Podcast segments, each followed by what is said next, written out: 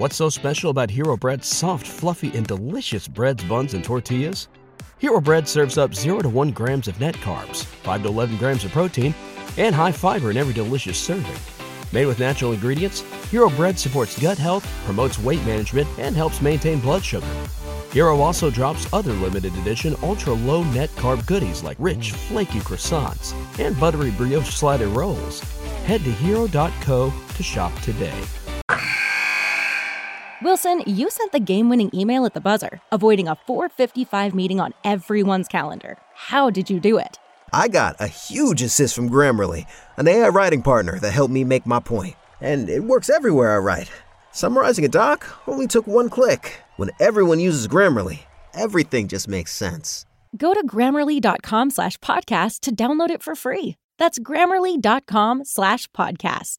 Easier said, done. What's up, Buffalo Fanatics? Josh Allen here. Just wanted to say, uh, go Bills.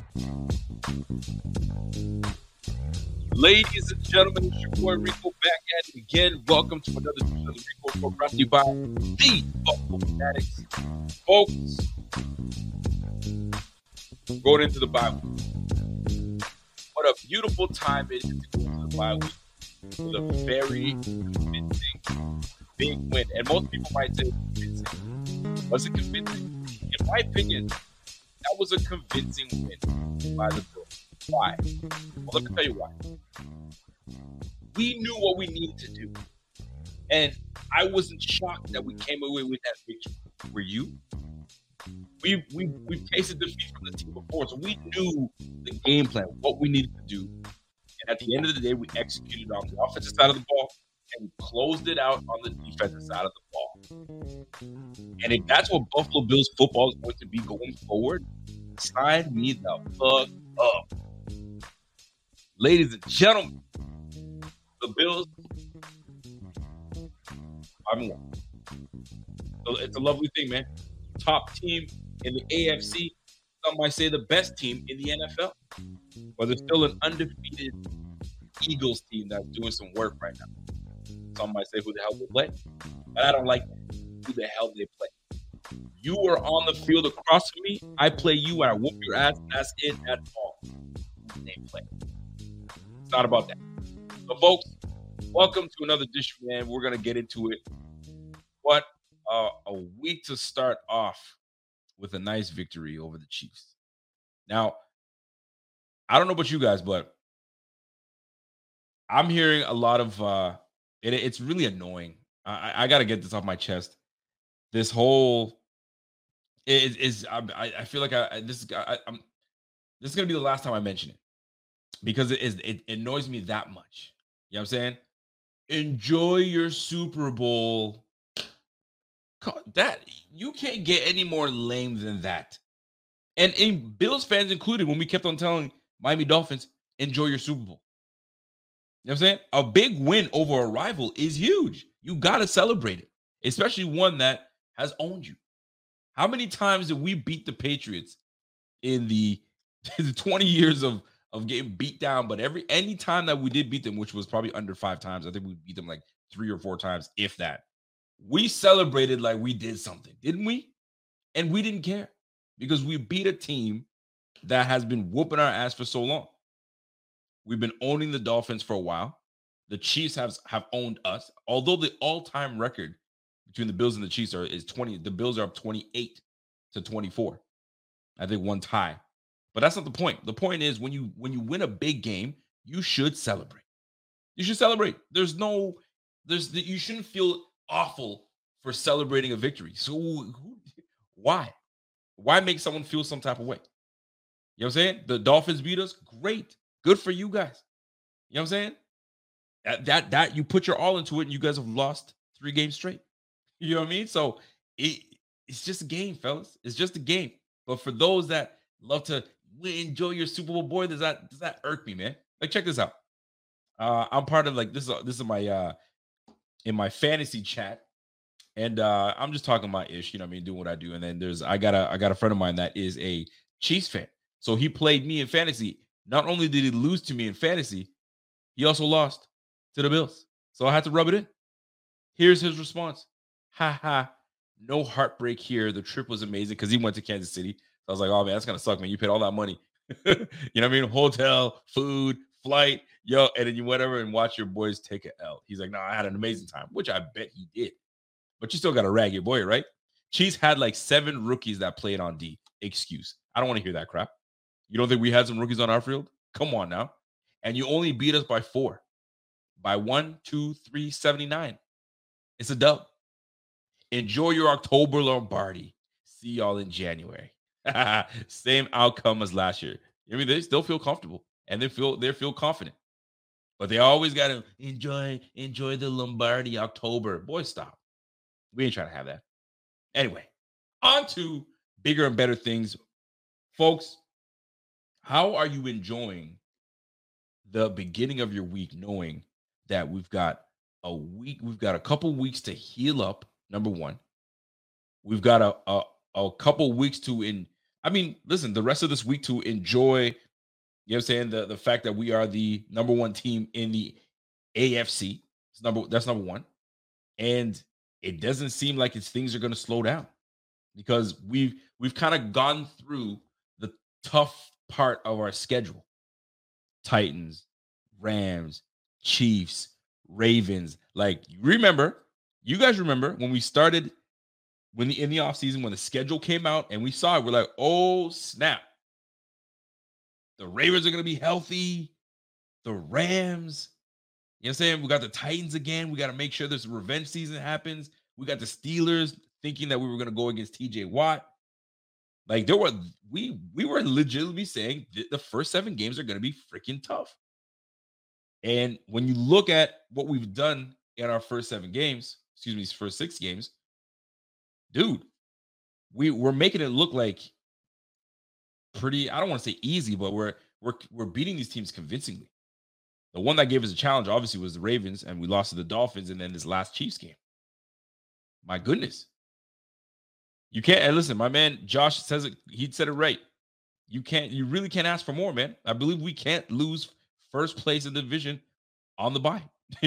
We're up two games. We're up two games on the chart on the Chargers, excuse me, on the Chiefs. That's number one. And not only that, we beat them, we got them on the head to head. So, like, this this was a big win, not just because we won the game, but this the implications that it, it helps down the line. So if it is, it comes down to one game. Well, guess what? Head to head, that's home field advantage for the Bills. So you really can't ask for you can't ask for much. My man Richard Forrest, what's up, Rich? Rich says, "Yo, not too bad, huh, Rico? The L against the Fins was terrible, man. I don't you wish you can go back and just like if it's not even go back, just go back to that last throw from Allen. Allen hits McKenzie. we're six and zero. Oh. We're six and zero. Oh. But you know what? I'll take that. Sometimes you gotta lose some of those games to kind of get back on track, kind of humble yourself, if you will. And I think that's uh, I think that's key. I think that's important. But um, uh, I'm loving I'm loving every bit of uh, of how we've pretty much handled the first little bit. Excuse me, let me fix my camera here. The first little bit of our of our of our uh, of our season not bad at all. We'll take it. Now, I do uh I do I we got to talk about it, man, because I didn't really get a chance to talk about it, but I, I want to get into the good, the bad, the ugly. We're gonna get into it early. And uh I'm I'm really, I'm really I, I want your input.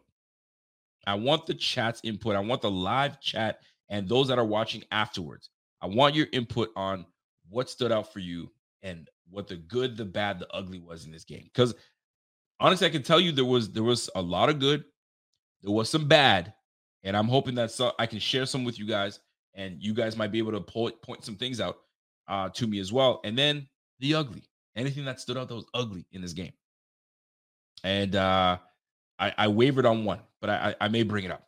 We also got to talk about, you know what, milk carton candidate. Who deserves the milk carton candidate of last game? And it sucks because when you win a game, you don't want to talk about the, you know, I mean, who who was missing, but you got to because you got to talk about the good and you got to talk about the things that you can improve upon, right? That's how you get better. But this is just a for fun thing for us as as content creators to the viewers. We get to we kind of get to talk about it on who we feel that deserves to be on the milk carton, who was missing, and we could talk about it. There's some there's some candidates that could be on that on that uh, that milk carton. You know what I'm saying? Let's let's put that let's put that carton back in the fridge for now, and we'll we'll, we'll pour ourselves a glass of milk, and we'll talk about it in just a moment. Yeah. Mark says, "Yo, I see your I see your I see your Mark has a little swag tonight, a little bit. I want to change it up a little bit. It was it was hanging too much for me. It was like it was kind of like I had to always prop it up and prop it up. So I'm like, let me spin it upside down, see how that works. I feel like I'm in the booth right now. I keep moving in and out like this, but we'll see. We'll see if it works. Now, let's move on to it. The good, the bad, the ugly in this last Chiefs victory. Now, let's let's start off with the freaking obvious. Leslie freaking Frazier. Leslie Frazier finally put, I mean, I, I don't want to say finally, but you can tell that he had his fingerprint all up in that defense. You can tell that these guys were prepared. You could tell that these guys were ready. They were hungry. They were motivated. Everything that you needed this team to be, they were in this game. That was unbelievable. I mean, they they played for one another, but I loved what Leslie Frazier's defense was able to do. Keep things in front of us and not very many big plays. You know, the Kansas City Chiefs are capable of huge plays. And we kept the big plays to a minimum. That was huge because those are the things that usually break a game open, right? You get demoralized with a big pass or um, a big uh, a missed uh, like I mean a big opportunity like that 69 yard reception from Tyreek Hill last year, big play. Now the one that we I mean I'm, I'm not gonna sit and slide on this, but the one big play that did have, excuse me, was and and I look at it I was like it's that it's the the the Juju Smith Schuster missed tackle where he went for like like for what, 40 yards. That was the one that kind of burnt. I was like, oh, I don't like that one. Like he went for like what 40 yards, something stupid like that. Yeah, 42 yards. That was the big play, but like typically we don't miss tackles like that. Right. So we kept the big plays to a minimum, and that was huge. Right. So to me, I'm gonna give my man Leslie Frazier some some props, man. I gotta give him some props. I gotta give him some love. Um, he was cool. That was I love seeing what I saw from that.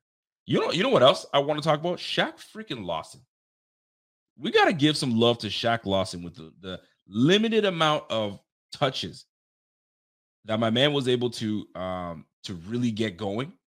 He made he made some crucial plays. He got he got on there and actually had himself a sack with a great push, a great bull rush right into it, and it was beautiful because it was as if Von Miller was like, "I'll meet you on the other side, but we're gonna stagger this thing, man. I'm gonna go around him a little bit, and then you're gonna jump in and just bull rush, and it actually works because." If you guys know Mahomes, Mahomes is always constantly looking to see where he can escape. And there was no escape in this one. So Shaq Lawson, big love to Shaq Lawson. Next on that list.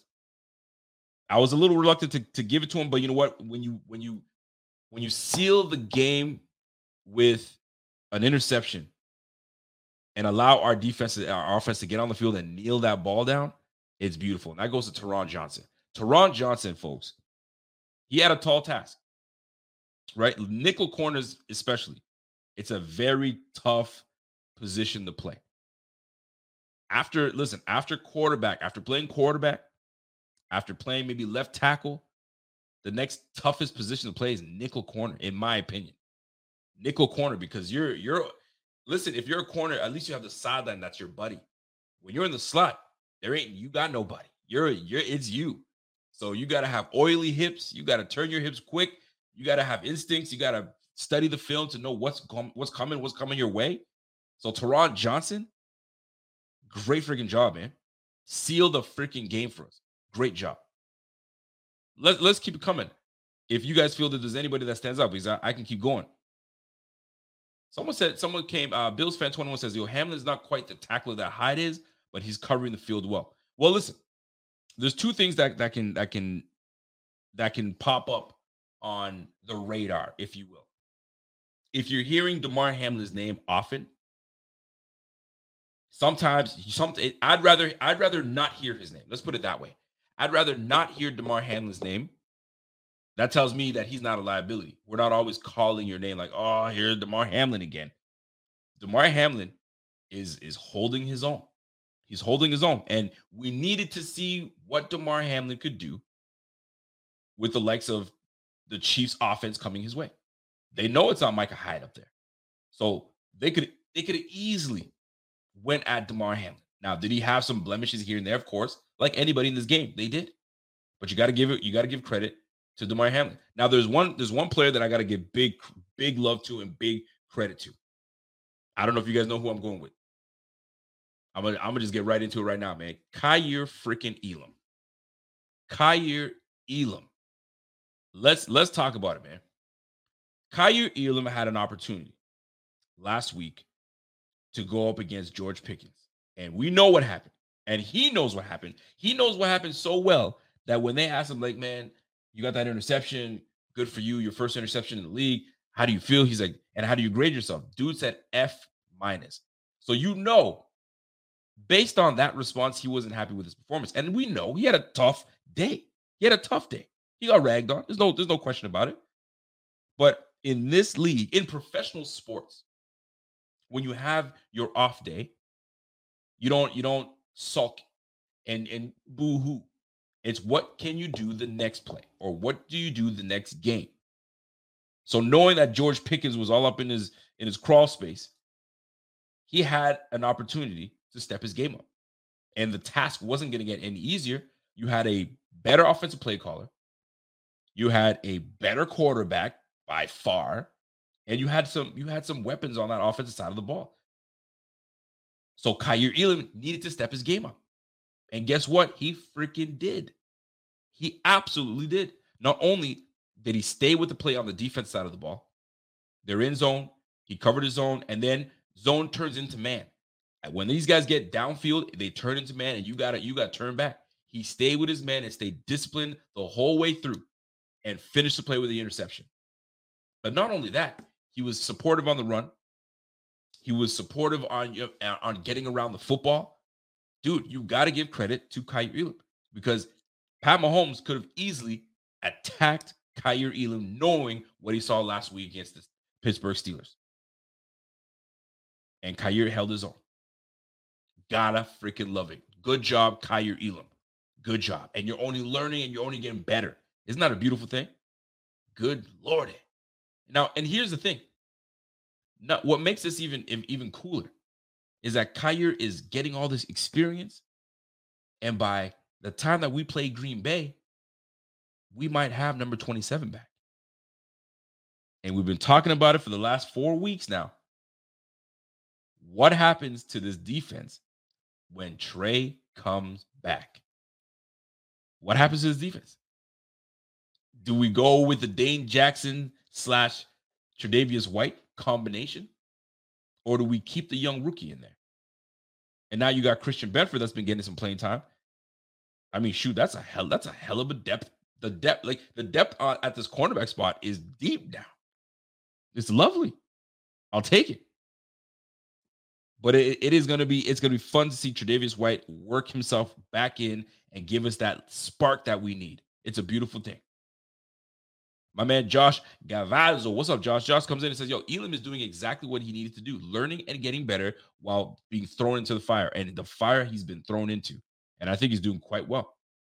I think he's doing very well for himself. You got to give, you got to give him, you got to give, you, you, you got to give that boy some credit, man. Yo, my man, my man Jeff B's like, hey, y'all, look how Rico's smiling, man. Hey, it's a, it's a beauty. Listen, I didn't want to come in. I told y'all, I didn't want to come in on a Tuesday or excuse me on a Sunday after the game, sitting here not being able to dance. I wanted to be able to dance my little ass off and, and feel good and vibe out. And that the Bills gave me that opportunity, and I'm going to take it every time they give it to us. Damn it! But shout out to the defense. Shout out to Kaiir Elam. You know what I'm saying? And we got to keep it rolling because this defense was rolling, right? And I'm I'm sticking on the defense right now because we know what this offense can do. We absolutely know what this offense can do. It was can the defense hold up? Can the defense make a play? Can the defense turn the ball over? Can the defense give the ball back to the offense? The defense answered the bell. They answered the freaking bell. So you got to give those guys some love, man. They they deserve it. And it the, the bye comes at a perfect time. Get a big win and go rest up for Green Bay. And who knows what what, what kind of team Green Bay is going to bring by the time they come to Buffalo. And the last time they came to Buffalo, it didn't end well for uh, for Aaron Rodgers, and we didn't have the team that we have right now.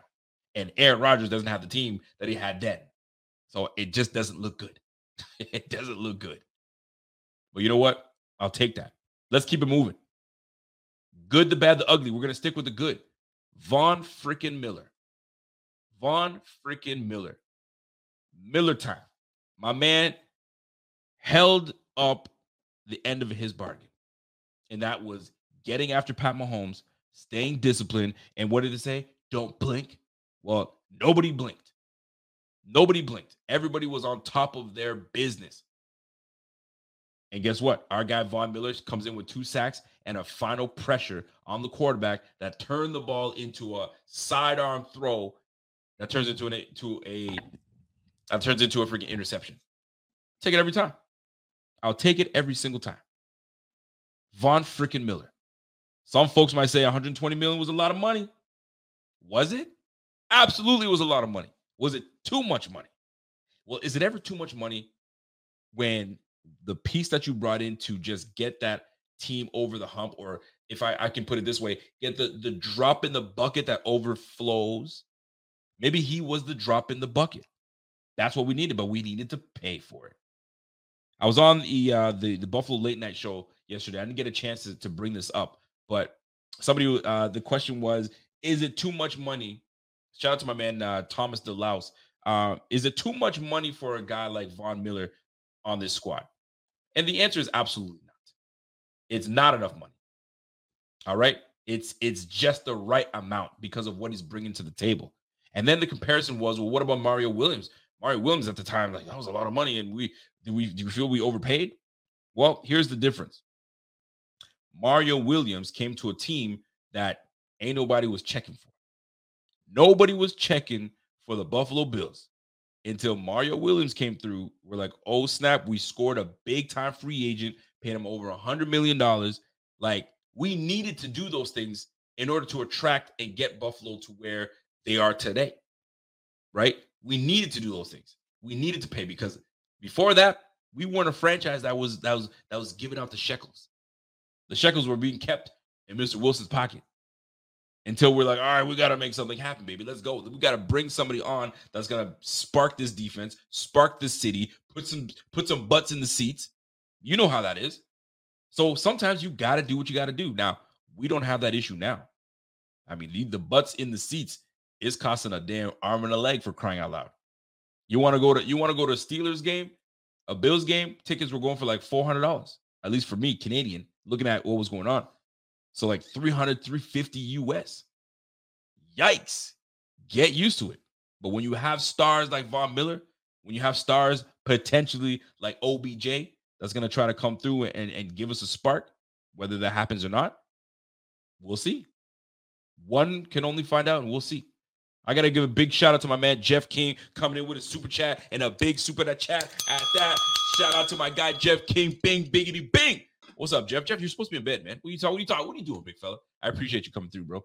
Folks, I don't know how much time I have left on this earth. I have been blessed financially, so I can donate more so than most. My point is, if you have an hour to spend on this show, you got 99 cents to donate. These guys give up their family time for us. Thanks to you and the guys. Dude, I did not expect that message from Jeff King. Jeff King, you are a real one and it's much appreciated.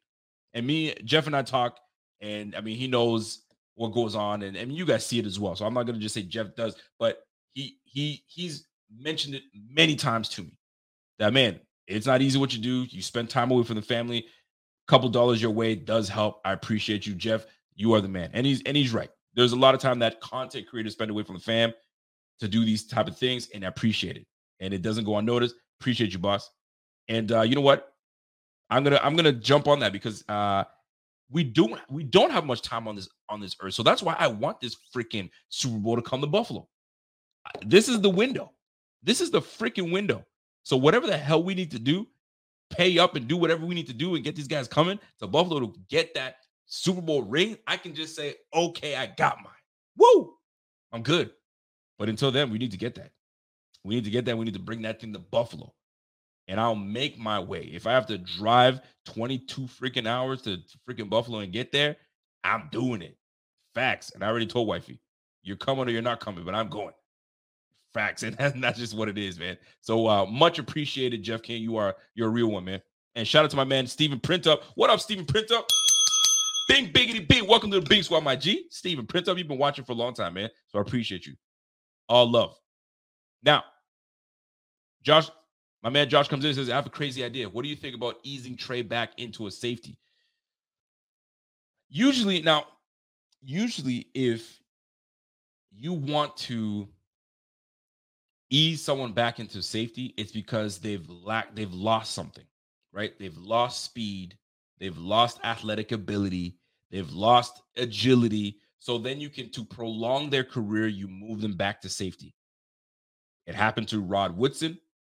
It happened to uh, Charles Woodson, and he made a career out of it. He made a second career out of it, and Hall of Fame. So it happens, but I don't think Trey White is is there yet to to move him to safety. He's not there yet. And, and guess what? Micah Hyde is coming back next year. So you'd be you'd be creating uh, an unnecessary issue, in my opinion. Uh, but it doesn't. Uh, but it's not a bad idea. Those but those things happen at the end of your career normally. Salute to you, Jeff B. I appreciate you, my G. I appreciate that super chat. No doubt about it. My man Scott Blakely comes in and says Jeff King is correct. Thanks, Rico and the team. I appreciate y'all, man. Jeff, don't make this a don't make this a uh, bing bing bing type of night. but I do appreciate it. That's no there's no there's no cap about that. And by the way, somebody said, "Yo, 22 hours." Yeah, for those that don't know, man, I live. I'm in Canada, man, and I used to live in Ontario. So Ontario, there was like a, it was a hop, skip, and a jump, six hour drive, and I was in I was in Buffalo. I'm a little I'm a little uh, more east I'm like above Quebec, New Brunswick, Nova Scotia. So I'm like, I'm on an island almost. So I gotta freaking drive down to the Quebec side, or I could drive through Maine and then make my way out there. But I ain't trying to do that. But yeah, it, it would take me, it would take me like 22 hours, I think. But uh yeah, man, it is what it is. Now, getting back to the, the the topic at hand, the what what was what stood out to us as good in this damn game. You know what I loved? And I'm gonna this is this has nothing to do with uh with the Bills.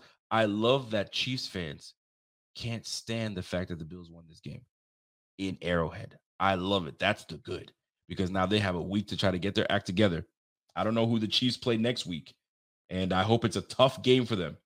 I'm about to check it out right now, but I love the fact that Chiefs fans are just not absorbing. They're not accepting of the fact that we came in and handled business, and we did. And guess what? the the job doesn't get easier for the freaking Chiefs, man. They go up against Jimmy Garoppolo and the 49ers defense. They just faced the number 2 defense. They're about to face the number 1 defense. And right now, points for points against, we are now the number 1 defense. And we have the number 2 defense. So they're they're now about to face the former number 1 defense, now the number 2 defense in the San Francisco 49ers. Good freaking luck. Bro, the the Chiefs face the 49ers, Titans, an improved Jaguars team, and they they go back to the Chargers. Hopefully, the Chargers are much better uh, than uh, they have been the last few times. And then they face the Rams and then the Bengals. so one, two, three, four, five, six. The next six games for these Chiefs are not going to be easy. That are that they're not going to be easy. So you know what? Maybe this loss throws them into a freaking spiral, and they spiral out of control. This is where we're going to find out whether, whether Andy Reid can weather the storm and and Pat Mahomes can get these guys going, which I very much know that he will. But it'll be fun to watch the next six games for these guys. Niners, Titans, Jaguars, Chargers, Rams. Ooh, we that's gonna be fun for them. It'll be fun for us to watch too. That is for damn sure. Much appreciated, man. So that those are the those are the one things that, those are the one of the few things that I, I wanted to touch on. Uh salute to my man uh Ben Jam. What's up, Ben Jam? I appreciate that super chat. That's love. Real talk. My man, Truth to Heart says, Yo, Benford and Jackson will be our future safeties. Hamlin will be rotational for both. I could see, you know what? That's a great point about Benford. Benford is the is the one guy that he took some reps at safety in camp. So do not be surprised or shocked if you see him transition to that position um, while Kaiir develops into a, a corner a number one corner or the one A corner next to Trey, and then Benford moves and slides his way back. That would that would be very good, and he's a great zone corner. So that transition would be a chef's kiss. Great freaking point, truth to hearts. So look for that. Now it may not happen anytime soon, but the next two to three years, look to see that. My man Z Mad Mafia says, "Yo, damn, Nova Scotia entering the dark side, Rico. Yeah, man, I'm way up there, way up there, man.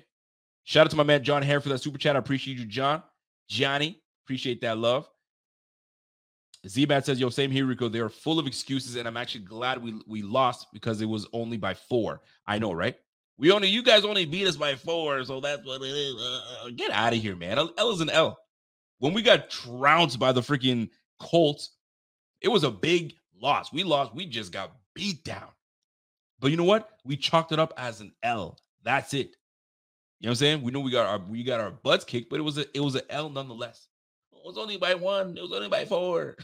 you feel me? And we we as Bills fans can't do the same because we lost by two. Oh, we only beat us by two. Nah, we lost. You know what I'm saying? We had our opportunity right there to, to actually take that game, but we lost. It's just what it is, man. It's just what it is. Shout out to my man Dog26. What up, dog? Now, offensive side of the ball. Josh Allen. I got a play to show you guys. I got something to show you guys. And before I show you guys, Teddy Bandana. What's up, Teddy Bandana? Josh was literally head and shoulders, knees and toes above the opposition with that hurdle. That hurdle was something else, man. That hurdle was something else. And that hurdle was the hurdle heard around the world. And Josh Allen is not used to, is not, is not new to hurdling cats and putting and dropping his nuts on their foreheads. He's not. He did it to Anthony Barr. He did it to to Sneed. And then uh, the next uh, next the next uh, victim was Justin Reid. I believe that was Justin Reid. Nuts on the forehead. That I mean, listen, man. Don't get used to it. That's all I want to say. Don't get used to Josh dropping his nuts on your forehead. It's embarrassing. Take those things off. Stop doing it to us, man. And he he loves to choose. he loves to choose the freaking the uh the Chiefs. The Chiefs are, are, are his favorite team to just jump over. It's like he times it, times it just right. Corners, safeties, get your act together. Because if you if you you get caught slipping, guess what's getting dropped on your forehead? Josh is nuts. You don't want that. you don't want that. I, it's not it's not one of those because it gets replayed on SportsCenter all day long. Don't do it. Don't do it. Keep your head up. Head on a swivel. You know what I'm saying? Square up. Because if you don't, you know what's coming your way. Ismail Manedo says, "Yo, been saying Benford to be safety, man. Good call. Uh, true to hearts, yeah, man. And the thing is, it's not news.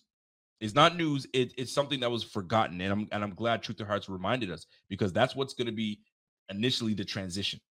It's going to transition into him being in that in that position. So, um, and we'd be we'd be in great hands. It it it'd be unfortunate because obviously we'd be losing uh Micah Hyde, obviously to contract actually getting, you know I'm saying, expired and they don't bring him back, or he never plays again, which I hope that doesn't happen, or he just straight out, you know I'm saying, he gets a contract somewhere else.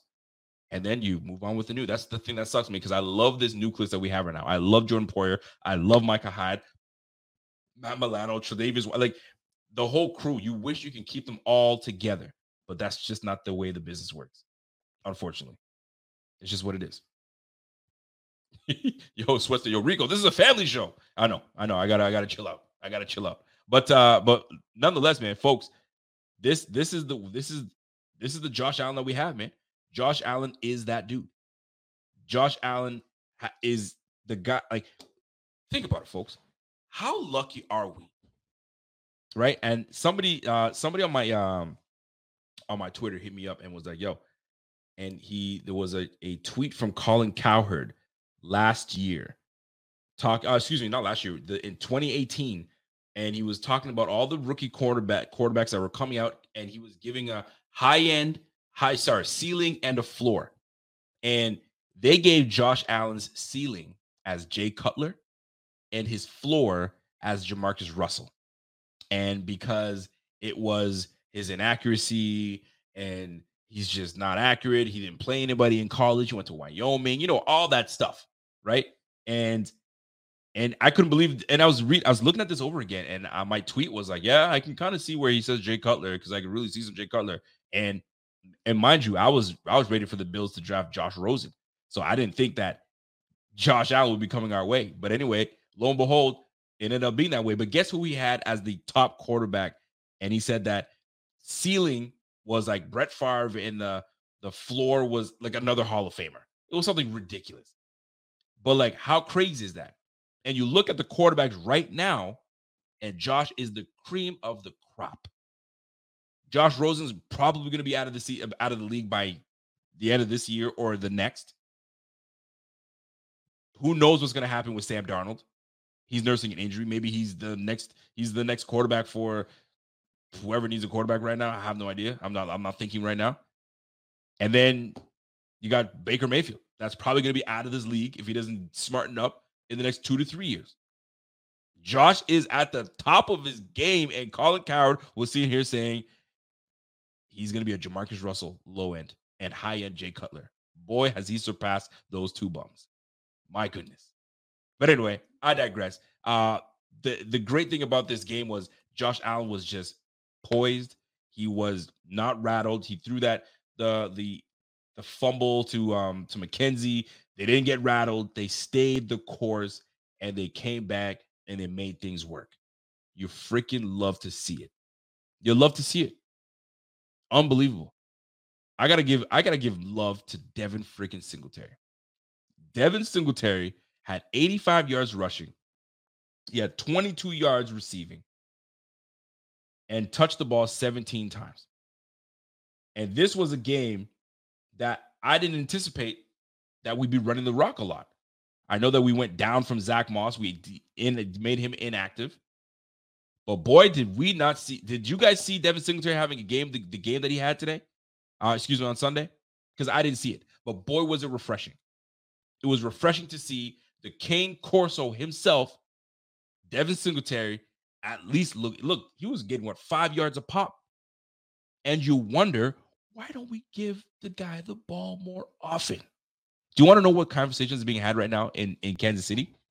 People are getting annoyed with the running back by committee.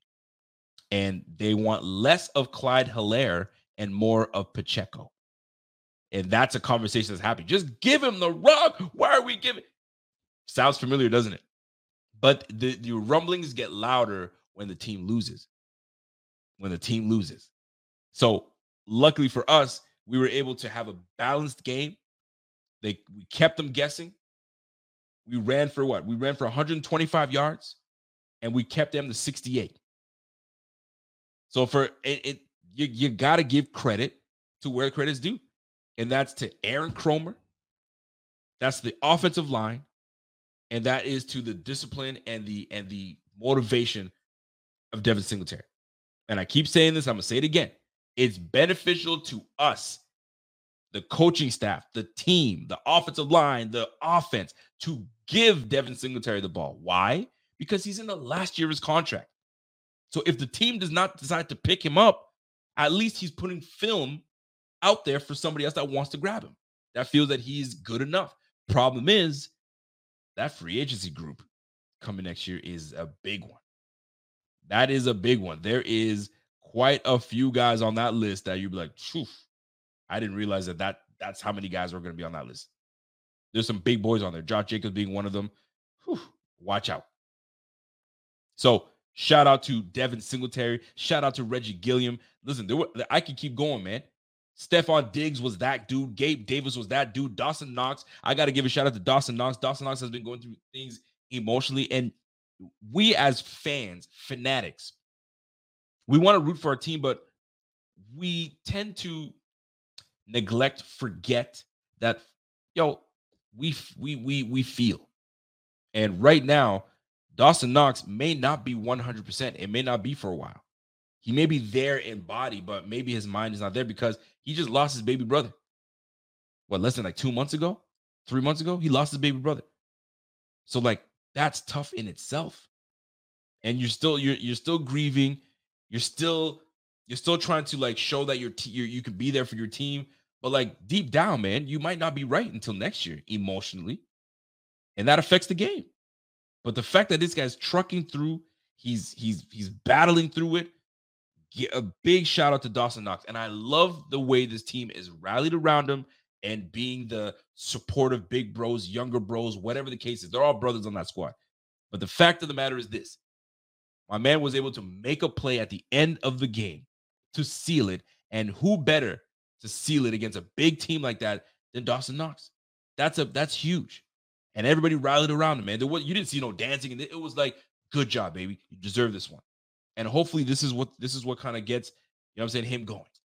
But man, if you've ever lost close family member, you know what it is, and try to perform and do your job. And it's hard, man. And the fact that he was able to do that, kudos to you. But he's a millionaire, millionaire aside, fam. I bet you he'd give up all those millions to get his brother back. Guaranteed. You know what I'm saying? So kudos to Dawson Knox. Great freaking job, man. And this whole offense. This the whole good was this team. This team, great job. Now let's get to a little tougher. Let's get to something a little tougher. We talked about the good, and there's a lot of good. The off the offensive line, I gotta, I can't even stop about talking about the offensive line. Offensive line, they only allowed a one one sack to Josh Allen. They kept Josh Allen relatively clean all game long. Was Josh running for his life a couple times? A couple times, but that's what Josh. That's Josh's game. You got to get you get him out of the pocket. It's it's dangerous for you. That's why I call him the boogeyman.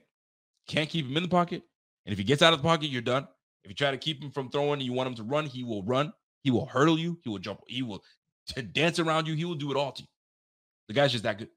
Before I get to the bad, I got one more good that I got to play. I don't know if you guys saw this, but I need to play this this clip for you guys. And this, I could not. I don't know about you guys, but I could not believe how Josh Allen was able to make this play happen. And we're gonna replay this a couple times because I want you to know. I I don't know what you guys, but when I watch film or watching a play, and I'm I watch like that guy. Okay, how did he do on that play? Okay, cool. How did that guy do it? Oh, okay, I said okay. How, and I look at everybody's everybody's play, and I see what's going on. And check this out. Tell me what you guys see, and if you guys agree with me, where you're like, holy crap, how did he do this? Check this out. Do you remember this play? I'm like, oh, he's done. How the heck did he get up, stutter step, and then makes it for the first down? Dude, the dude is just nasty. I slowed that down for people to see this. There's a couple more things, a couple more things I want to show you in this play, right? Get that first down. So let me play that again. Now, did you guys freak out the way I freaked out when that play happened? Let's go again. Josh Allen's in the pocket, doesn't like what he sees, steps up the pocket, almost gets tackled there, starter step, almost gets tackled there, too strong. You know what I'm saying? Look, look at this, man. Unreal. Now, here's the other thing that I want you to pay attention to. Pay attention to 26. You see 26? He's picking up Josh Allen. Pay attention to Devin Singletary on this play, right? I'm going to set it up. Pay attention to the top of the screen a little bit. You're going to see a guy with dreadlocks. That's Nick Bolton. Nick Bolton is one of their best defenders, if not the best, def- second best defender on that team behind Chris Jones. Watch Devin Singletary on this pass block that made this play happen. Check this out. Devin Singletary, pop. Did you see the dreadlocks? That's Devin Singletary, boy. That's Devin Singletary. Let me let me stop that for a second. Devin Singletary steps up in the pocket and pops Nick Bolton. Stops him dead in his tracks and put him on his ass. And then Devin Singletary is the first guy over to help his quarterback up. Let's play that shit again. Watch it. Pop. Still with him. Puts him on his ass. And here comes Devin Singletary to help out. Unfreaking real. Unreal. Dude. Devin Singletary, I don't know. You it's it's so fast that you can't really see it when you're watching it live. But that was when I when I watched it again, I was like, you gotta be freaking kidding me. Who the hell picked up that was Devin Singletary? Stud. And Nick Bolton is a freaking star in this league. Thank you very much. Bolton has been a stud this year. He, he was a stud last year as a rookie. And he's going to be a star for a long time. They picked up a good one out of Missouri. But Josh Allen, when Josh Allen got out of that play, I was like, how does he do it week after week after week? He does it every time. That's why he is the truth. Josh Allen is the freaking truth, man. There's nothing this guy did. Like, listen, I'm telling you, he's the the most dangerous man on the field. And Lamar Jackson is a dangerous man, but I'm telling you right now, when you got a true dual threat in Josh Allen, he's the boogeyman. He's scary. Can't stop that man, man. Do what you want, but he's gonna find a way. Either he runs it, throws it, buys himself time, rolls out. He can do it all, man. It's the boogeyman. Shout out to my man Josh Allen, man. That play was nasty. And Devin Singletary, shout out to you on that pass block, man. That's how you pick up a blitz. That's how you earn the trust of your quarterback. You earn the trust of your quarterback when you can do things like that. My man Sweat says, Yo, Motor is not going anywhere. He's good. He's going to be re signed. No CMC for the Bills. We don't know that yet, but we'll talk about it. Because I mean, there's there's there's a talent difference between those two guys, those two guys, and we both know that. We both know that. And by the way, shout out to my man Reef. Reef, salute to you. Thank you for that super chat. Never goes unnoticed, my guy. Appreciate that. Motor is strong. Boy, that motor is strong. But you saw what he did last year. He put on some weight. He put some mad weight on for these moments right here. When you have a freaking linebacker like Nick Bolton coming your way, she, I'm telling you right now, man. By the way, do me a favor. Listen to my man, the Chameleon Tech. He says, yo, smash that like and give a hit, hit that thumbs up real quick. And I appreciate that. By the way, we got three, just shy of 400 people watching right now. Do me a favor, smash that like while you guys are in here. If you guys have not subscribed, subscribe to the channel and let's keep moving. Now, let's get to the tough part of the show. We talked about the good, we talked about the bad, and we're going to talk about the bad, excuse me. So let's get to it. Now, before we get into that, uh, we got to talk about our friends that we partnered up with, which is the BetUS. If you guys have not jumped onto the BetUS, jump on there and uh, and and see what you can do. See what bets you can kind of parlay and uh, and make some and make some money. And if you can make some money off of that, uh, we are partnered up with BetUS. Sign up and get a bonus of 125 percent you want to put up 50 grand, you want to put up, excuse me, 50 grand. If you got that money, do that. But you want to put 50 bucks up, you want to put for 24, 2500 bucks, do that. Use our code BF125 and let's see what you got. At the end of the show, we're going to go through our pickums and see how we fared uh, this week. And I don't want to just talk about it. I mean, I could just read what I just read to you, but folks, if you guys don't want to take advantage of it, that's fine. But guess what? For those that do, you can parlay, you can do a whole bunch of things, you can do long term bets. But you know what? Parlays is the way I roll when I use the bet. And I think that might be something you might want to look into. Check this out. Football is back, and so is BetUS.com for our 28th year of NFL action. With live in game betting, incredible odds with daily odds boosters, props, parlays, fast payouts, and exceptional customer service, BetUS has it all. Sign up today at BetUS.com. BetUS, where the game begins. BF125. That's the code to use and uh, jump in on that BetUS. Now let's jump into next topic, folks. It is the bad, the good, the bad, and we got to get into the bad. So I listen. It's not popular. It's not popular, but you know me. I'm not gonna be a cookie cutter just because I'm a Bills fan and I'm just gonna talk about the good things and never talk about the bad. We got to talk about the bad, and let's talk about not the the the not so great game that my guy, and I hate to say it because that's my guy, but and I and I can guarantee you he's he knows that he didn't have a great game, and I think you guys know who I'm talking about, and that was Isaiah McKenzie. Isaiah McKenzie, tough game, tough game for my man McKenzie.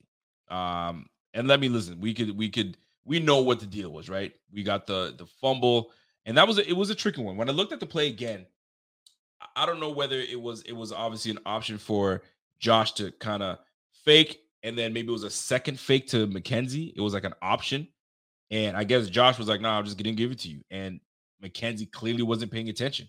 Hit him right in the chest, fumble, turnover, and right in the red zone.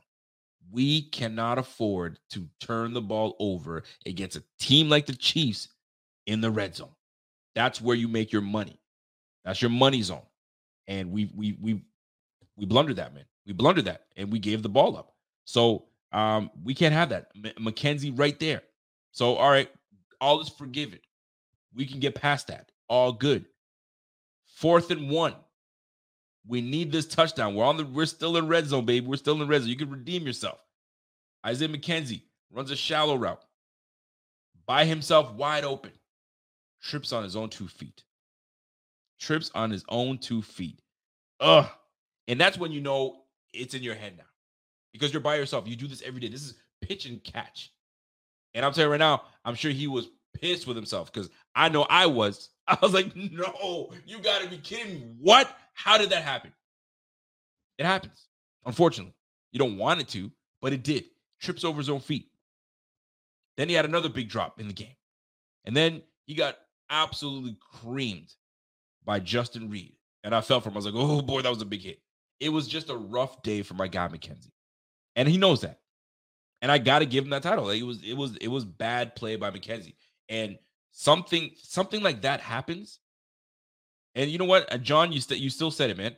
I still love Lil Dirty, and I do. That's that's he's one of my favorite Bills on the squad. You still have, I still have love for her, but that was a bad game. He had a bad game. There's no question about it. There's no question about it. You know what I'm saying? So here's another one. McKenzie, not a great game. He knows that. We're gonna put him in the bad category. Here's my next one. Siran freaking Neal. OMG. Now, I don't know if you guys saw the uh there was a Gabe Davis mic'd up. And uh Gabe Davis is mic'd up. I don't know if you guys saw if you guys have, have seen it yet, but uh there was a clip where he goes, Hey, you got a big assignment today, something of that nature. You got a big assignment today, man. Get let's go get it. Let's go get it. So that was the plan. And I and I recall that was the plan last year. So Ron Neal had a lot of playing time in that game because he bodies up extremely well with the likes of Travis Kelce. Travis Kelce is a big boy. I think he's like 6'4, 6'3, 6'4. So he's a big fella. So you need someone that's got the speed and that's got the, the size and strength to stay with him. And that is Mr. Siran Neal. So Siran Neal had a tall task ahead of him. And it's not easy. You're going up against the best tight end in the game.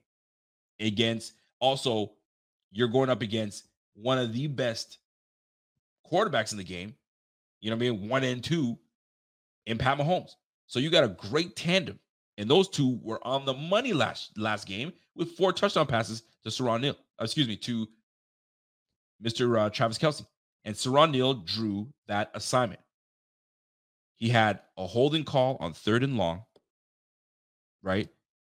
He also had a pass interference, another hold. He had three, two holding calls, and he had a uh there was a one egregious penalty that he had. I was like, oh my god, number 33. If I hear the ref say 33 once again, I'm gonna lose it. So Ron Neal had a rough day, but but you got to give him credit because Travis Kelce was kept out of the end zone. Travis Kelce was kept out of the end zone. Now, did he have a big game? Absolutely. Eight catches for 108 yards. He had a, he had a 25 yard long. That was a big catch from him, and that was early in the game. But for the most part, he kept he was kept out of the end zone. So oh, I want to give Siran Neal some props there because you're not typically on the field to get some coverage snaps, but you did this game.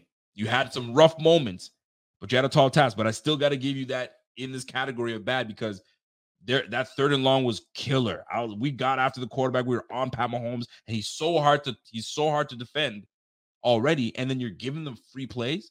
Nah, that didn't that didn't I didn't that didn't slide with me at all. I was not happy with that. So Siran Neal, you're part of my bad, my guy. I'm sorry. I gotta put you there. But I know you know.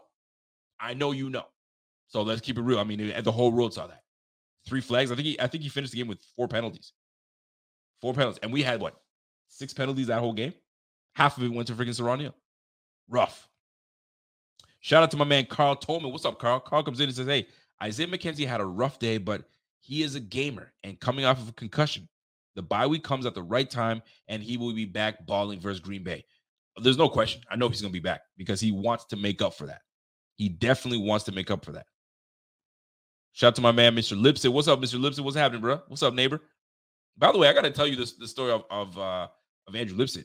Listen, this guy right here so I I moved obviously to Canada. I moved to Nova Scotia. I I didn't. I guess he didn't realize we didn't realize that we were neighbors pretty much. He lives down the street, and I'm going for a walk, and he noticed I was wearing a, a BF gear, and I and we were sitting there, and he goes, "Are you on Twitter?" I was like, "Yeah," and we made that connection in my own freaking neighborhood. And I moved to a province that I'm not even familiar with, and we got Bills fans in the neighborhood. So shout out to my man, Mr. Lipstick. What's up, man? Anyway, Moving on, folks. Siran Neal, Isaiah McKenzie. If you guys were to pick somebody else or a situation, it could be a play that you like, oh, that play was horrible. Anything that stood out to you in this game that was bad, let me know because I have one more person that I got to put on this list that was bad for me. And then we can talk about a few other things. Uh, Z Mad Mafia says, Hey, I honestly didn't like all the hate for McKenzie, though. Can't just give up on guys because they have a bad game. Terrible game, but the man is perfect fit in the receiver room. I know he'll bounce back. Oh, he'll definitely bounce back. He's one of the leaders on the team. If you watch that, um, that mic'd up with Gabe Davis, he's the one that's firing up the receivers. All right, guys, we got to do know what we got to do. We're not trying to be uh, how it was last year. Let's go. So, nah, ain't nobody hating on my man McKenzie. It's always love, but he did have a bad game. There's no question about it. There's no question about it. So, any any does it, did anything stand out to you that was bad into your opinion? Maurice Anderson, what's up, Maurice? Maurice says, "Yo, the McKenzie fumble. Josh admitted that it was it was a screen to the other side, but it was gonna get blown up. So he he ad libbed, and Dirty had no idea it was coming his way. And that's what see, and that's what it looked like. That's why we can't get on him too hard. So really, that's on Josh. That's on Josh. Josh, you got to keep that. You got to keep that. Then you got to eat that, or throw it out of bounds, or do something. Right? And it, it everybody was was getting on McKenzie because if McKenzie, it, it didn't make sense to me because if McKenzie were ready for it, I it just made sense. He would have been, he would have had his eyes ready for it. And it and you saw what happened. So that makes complete sense. I'm so glad that I read that, Maurice. Thank you for that. Um, but yeah, it happens, man. You gotta you gotta ad lib quickly, but sometimes you gotta ad lib. You gotta tell people you're ad libbing. you know what I mean? Audible, audible. Like here's you know, Omaha, Omaha. Do something. You know what I mean? But if it's on the fly, it's on the fly. You, you might as well just eat that and just take that side. So that turnover was on, on Josh, but it looks like it was on McKenzie. But it is what it is. I mean, at least there was an explanation for it. But that makes more sense less hate should go McKenzie's way. Not that we hate him. We love McKenzie. It's just it was a rough game for him in the first place. But it started off with that one. Everybody thought it was his fault. Like, nah, McKenzie, you bum. But it wasn't his fault. So we got to re- we, we have to redact what we said about Mr. McKenzie in that moment. take back, take back everything we said. Um, but I got one more person. Anybody stand out to you that was bad? I would love to. I'm trying to read some of the comments as I'm scrolling and to see anybody if that's that's seen my that's gonna look at my Anybody that stands out? Uh, penalties. Penalties was a bad. That's for damn sure. Uh, let me go to the team stats. And team stats, I didn't like the amount of penalties that we gave up. Siran Neal had half of them. Um, but we had how many penalties? Penalties. Looking at the uh, the, the penalties, uh, where we at? Where we at? Where we at? Seven penalties for 35 yards. And guess what? Three or four of them were Siran Neal's. So relatively, we were all right. But there were some crucial holds and some crucial penalties that we had. We're like, oh my gosh, I wish I could have that back. I wish I could have that back. But for the most part, seven penalties for 35 yards, not bad. But they came at crucial moments. That's that's the tough part. That is definitely the tough part. Uh, but penalties were definitely bad. So let me get into my bad. I'm gonna tell you right now, man. If you guys saw Hold on, I got some super chats coming in. So let me get to the super chats first. Uh, salute to my man Mark Luciano. What's up, Mark Luciano? What's happening, bro? I appreciate that super chat. Doesn't go unnoticed. It's much appreciated. Thank you so much. Um, I got my man Space Oddity comes in and says, "Yo, red zone has been bad in general. Thank you so much for bringing that up because I'm gonna bring this one up uh, before I talk about the player that I'm gonna talk about. Um, red zone, we got to get better. We got to get better. We were two for four in the red zone. Obviously, the fumble hurts. Uh, I'm confident that we would have scored in there but we've got to be better. We got to capitalize, man. We got to capitalize, especially when we work so hard to get there. We we put the plays together. We put great plays. Ken Dorsey puts up fantastic calls, and we get to the red zone, and then we then we then we falter, and that's when we, that's when we fizzle out. We can't fizzle out. That's where we get strong.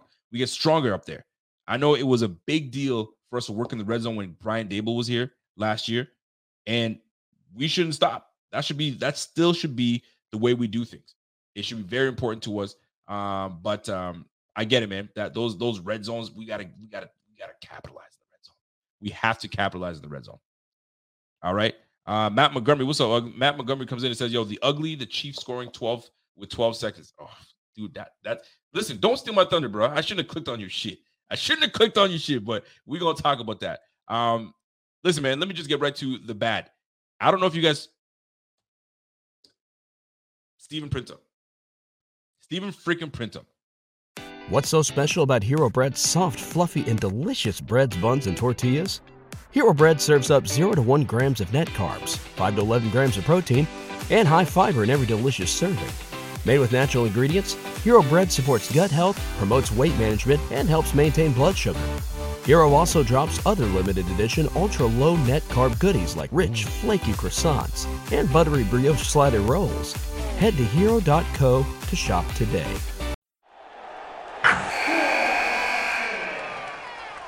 Wilson, you sent the game winning email at the buzzer, avoiding a 455 meeting on everyone's calendar. How did you do it? I got a huge assist from Grammarly, an AI writing partner that helped me make my point. 96% of Grammarly users say that it helps them craft more impactful writing. Would you agree? Grammarly helped adjust my tone to navigate tough work conversations. And it works everywhere I write, so I can quickly communicate effectively. Your teammate used Grammarly to summarize an important document, making a three pointer. How did he do it? It only took one click. When everyone uses Grammarly, everything just makes sense. You made an incredible slam dunk to end the game. The meeting was canceled, and your team will go home champions. Go to grammarly.com slash podcast to download it for free. That's grammarly.com slash podcast. Easier said, done. Now, you mentioned Brown, but I'm not going to mention Brown because of his injury. I'm going to mention Brown because if you watch, like, go back and watch the highlights. Because, I mean, not everybody has, not everybody has, you know, I mean, all 22 but go back and watch highlights or just go back and watch the condensed version if you have the opportunity. And just take 10 minutes of watching just 79. 79 is an absolute mauler in the run game. He he just swallows people, man. The guy just he's that big. But when it comes to the pass rush, I I really hope he's he works on that craft because man, we are going to need that man because he he was getting, he was getting, man, he was getting exposed, man. And we're going up against guys like Chris Jones. I know they're good, they, they can roll, but you got to be better, Spencer freaking Brown. Every time that you saw Josh kind of roll out, take a look. Seven nine was there. Seven nine. Help me. Rico's giving us some homework. I'm just saying, just take a look. I ain't no, I'm no film guy. I promise you that. I'm not a film guy, but when I see some shit, it's easy to see it because you're like, yo, what happened there? Why did Josh like have to get rid of the ball so quickly? How did it? Why did he have to step up the pocket so quickly? What happened? Oh, 79, of course. So second year player, I know he's gonna get better, but we we we need to expedite that. Let's get that. Let's get that going quickly. You know what I'm saying? We need that big fella. We need we need you to we need you to around to protect number 17 because you let one of them things slide, man, and something happens boy, we gonna we gonna whoop your ass. you I mean all of Bills Mafia is gonna be on your ass. You better protect number 17. Gary Gottschall, what's up, Gary? What's happening, bro? Thanks for that super chat. I appreciate that. You know that. Rico, if Isaiah's watching, he should know we love him. There's that's facts. That's big time facts. Selfless. He's here. Um, he's here below market money. Committed to us. We're committed to him. We know we we know what he can do. Battling injury, a big part of this team. Number six, Buffalo love. I love that. Gary Gottschall. There's no there's no doubt about that. He's still beloved by Bills. Still beloved. And that's the reason why he's still here because they brought him back because he means something to not only the city of Buffalo, but he means something to the guys in the locker room. You need that light heart, you know I mean, beautiful soul type of guy in the in the locker room, right? That keep things light. You need that. You can't have everybody all you know serious all the time. You need a guy like Isaiah McKenzie. So Gary Gottschall, great point. We still love him. There's no there's no love lost. There's no love lost. That's for damn sure. Now, with Mr. And, and this is not new because when Spencer Brown over the summer had to deal with an injury, David Quessenberry was in on that side, even in preseason. He was holding it down on the right tackle. And guess what? He played the rest of the game in crunch time and he did just fine. I'm not saying he was way better than Spencer Brown, but Spencer Brown, we committed on a third round draft pick on you we love to see that continue. You know what I'm saying? We want to see you develop even more.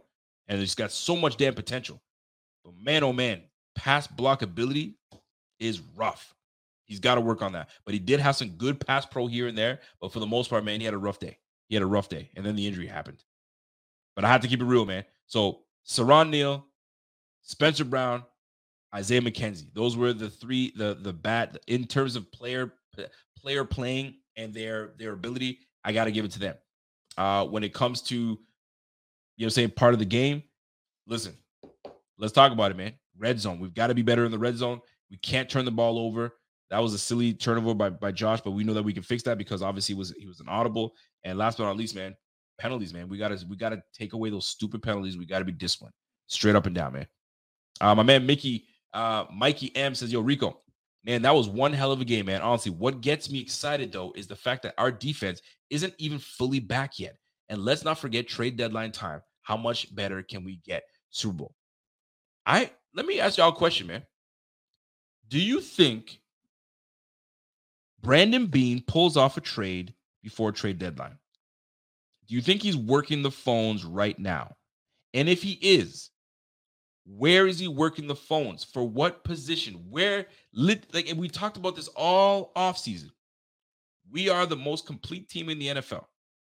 When you look at what we have on the defense side of the ball, when you look at what we have on the offense side of the ball, when you look at what we have on special teams, when you look at what we have overall on this team, where is it that you feel that we need to trade somewhere to upgrade this position?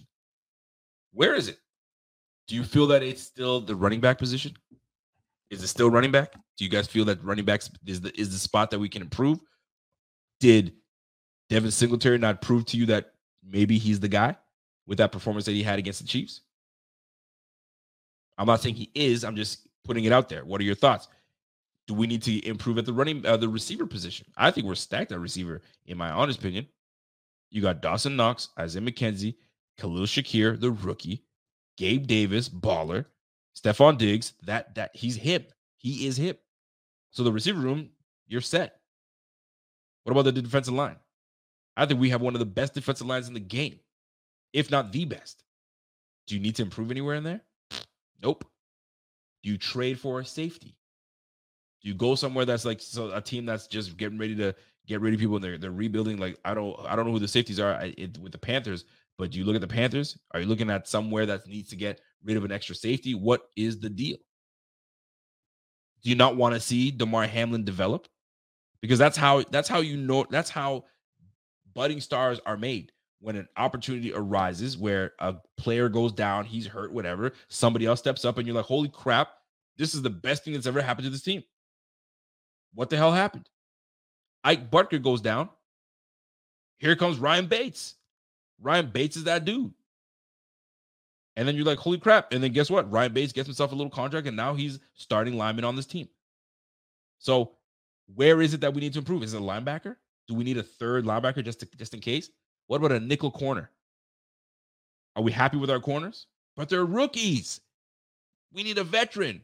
Well, we got Xavier Rhodes right on the sideline. So where is it that we need to improve? It's very difficult. I think the one place would be the running back room. If we need to improve somewhere, not that there's an issue with it because it's not broken. Where is it that we improve? It's, it's very little place. There's very little room. Do we do we trade for a backup quarterback? Are we happy with Case Keenum? Uh, we got Barkley sitting on the sidelines, bro. Yeah, so my man said, "Yo, I forgot about we got Xavier Rhodes. Yeah, we got Rhodes is sitting right there. He's sitting right on the sideline. We brought his ass in ready to play. And then he's like, oh shit, my hamstring. My bad, guys. I'm gonna pick up that check though. I'm gonna still get paid. Real talk. What's up, Marshall? Marshall comes in and say, hey, maybe trade Jay Kumerow back to Green Bay. They have a few safeties then we can get good. We can get a good one uh, from there before. It's a possibility. You'd have to bring someone in that could immediately contribute. That doesn't need to like go over the playbook and, and really learn this and that. Like to go after a receiver right now would be really tough. Not that we need one, but maybe OBJ ends up coming. We'll talk about OBJ in just a moment. But to me, those were the three bad that's I wanted to stand out. Um, and uh, nothing really stood out. I mean, this was a solid game. We knew it was going to go back to it was going to go down to the wire. That's the Bills' chief. You know what I'm saying? It's one of this. It's one of those things. Now, let's get to the ugly. Let's get to the obviously the the elephant in the room. Ugly. How in the hell I'm not gonna spend too much time on this because I I, I lost my shit uh, on the post game about this. But how in the heck can we allow the same freaking scenario to take place once again in Arrowhead when you know what's coming and you have to make a decision. And we let that we let that field goal happen again. Same scenario. Shame on McDermott. Shame on the players because this is this is this is on everybody. Shame on the whole damn team. Shame on the whole damn team. Anytime that you're on the sideline, if you play football, if you're on the sideline and the ball's in the air, the whole sideline saying ball, right? So the DB knows the ball's in the air. I can look, right? What happens when when a fumble happens? Fumble. Everyone yells fumble. So you can be vocal on the sideline. Where am I going with this? I'll tell you where I'm going with this.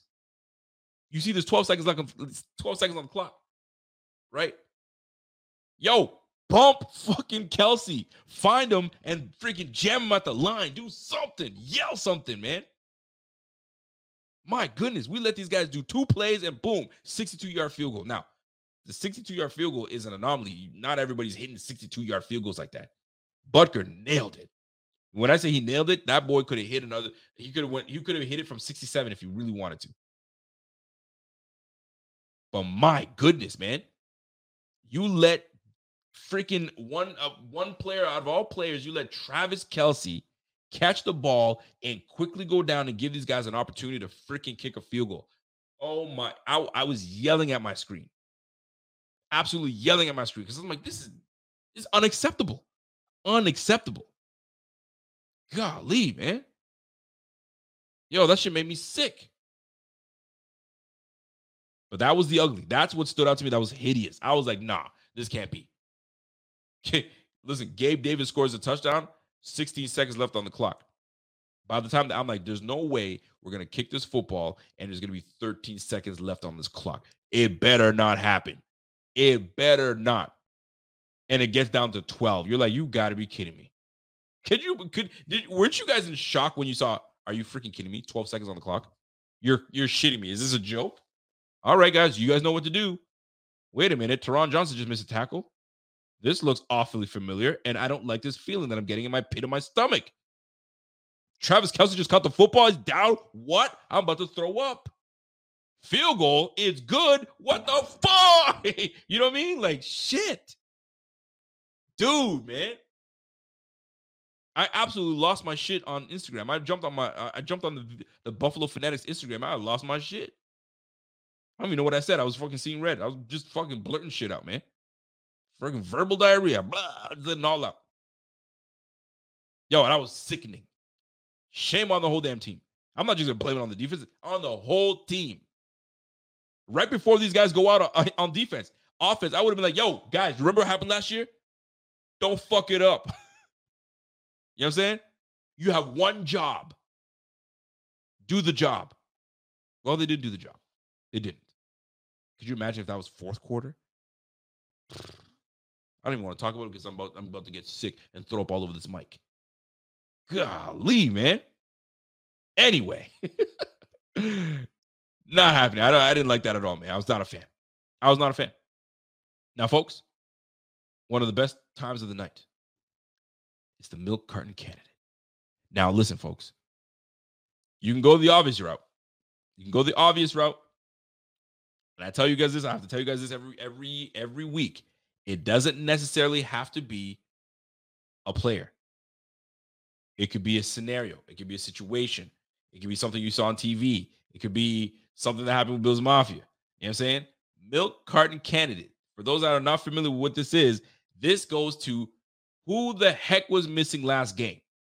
And I'm not talking about physically missing. I'm talking about their their ability to play was gone. They didn't do shit. You didn't hear a peep from them. They were just absolutely terrible.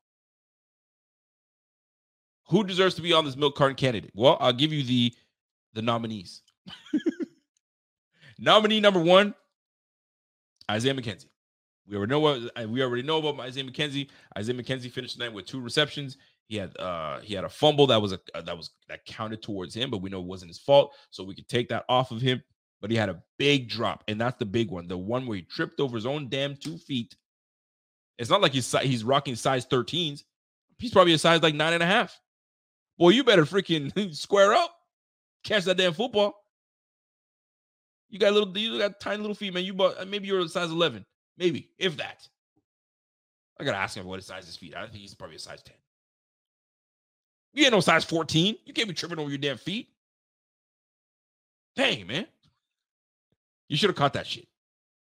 That's number one. So Isaiah McKenzie, you're a nominee. Nominee number two. That's Siran Neal, number 33. The amount of times I, I heard 33 come out of that referee's mouth, way too many for my liking. Penalty on the fly. And, and this is coming off of like a third and long and freaking Pat Mahomes is doing all this acrobatic shit and throws it. It's incomplete. You're like, yes. Then you're like waiting for it. Flag. I'm like, yo, it better not be 33. Number 33. Fuck, man. Siran, get your shit together. 33, 33. Like, yo, I was getting sick of it. So Siran Neal, nominee number two. I'm gonna let you guys decide who nominee number three is. Who deserves to be on this milk carton? Bobby H says, "Yo, that's uh, Spencer Brown." Um, I was gonna go Spencer Brown, but I might I might give him a pass because he got hurt. I might give him a pass because he got hurt, but he was looking rough. The refs whistle at the at the Josh Allen trip. Oh, you know what though? The trip. I'm gonna put the trip. I'm gonna put the trip. Hey yo, Matt Montgomery. That's a good one. That's a damn good one. Anybody else? You guys talking about the refs? I'm gonna. You know what? I'm gonna nominee number four. It's 12 seconds. I'm gonna put 12 seconds. Can't let that shit happen. Like I want, I want that missing forever. If I were to put that on there, I want that on that carton. I'm going to take that, put it on the carton, and recycle that carton. I'll never see. I never want to see that carton ever again. But I can't do that. We already talked about that. That's part of the ugly. We can't. We can't go double whammy. Walter Scale says Greg Rousseau, after a hot start this season, he wasn't a factor like in past games. Mm, Mr. Rousseau, that's a didn't see that one coming. So Greg Rousseau, I don't agree with it, but I'm letting you guys choose what it is. Boogie Basham. Now, Boogie Basham, you can't really hate on Boogie Basham. He's like bottom of the depth, bottom of the depth chart. So you can't really hate on, on Boogie Basham. John Yoda says, Yo, I love the graphic. Hey, listen, shout out to my man Bobby, man. Bobby came through with that. Listen, I come up with the content and Bobby sees my vision. He's like, I got you. And he comes up with this. And I'm like, we got it. That's why I love this team. All right, folks. Somebody said Tyreek Hill. he, he definitely was missing. He definitely was missing, man. Uh, Mikey M says, "Yo, milk carton alert. Better refs that know how to call a real NFL game. These refs had to be the worst this season. That whole first half and the trip and the second, my lord, horrible refs. The refs have had had a rough time this year. The refs had a rough time this year.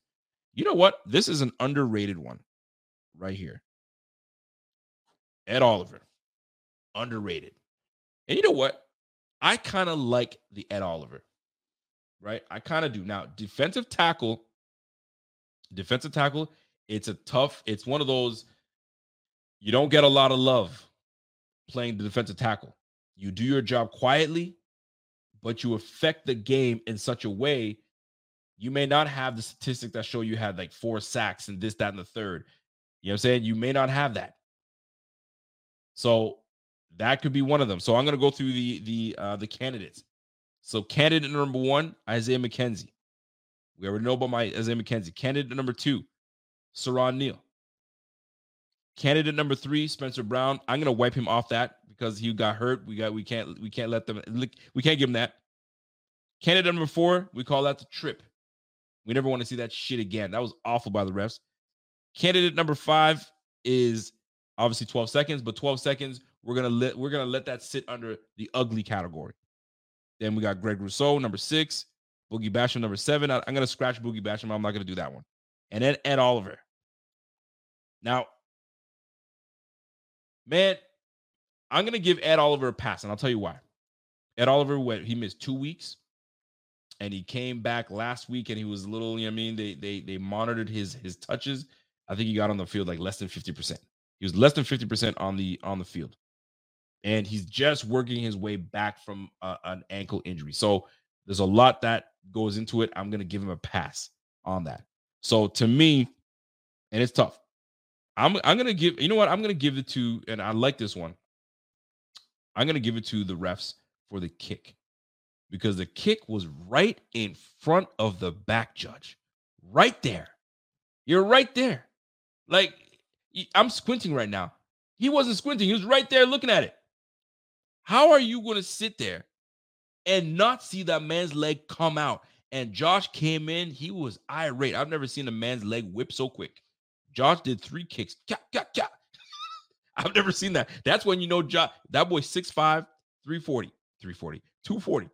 And Josh got up so quick and got out in that rest phase and was like, fam, how did you not see that shit? That boy tripped me. Chris Jones is walking away like, hmm, I got away with that one. Fam. Like, those are the type of things where upstairs has to calm down and be like, yo, you missed that one. Fucking stop the play and call the call the flag. That was some bullshit. Because that that was a crucial drive. We needed that. I know there was like what, like 13 minutes left in the game at the point, I think. But dude, you're dude, you're right. Your job is to protect the quarterback. That's your job.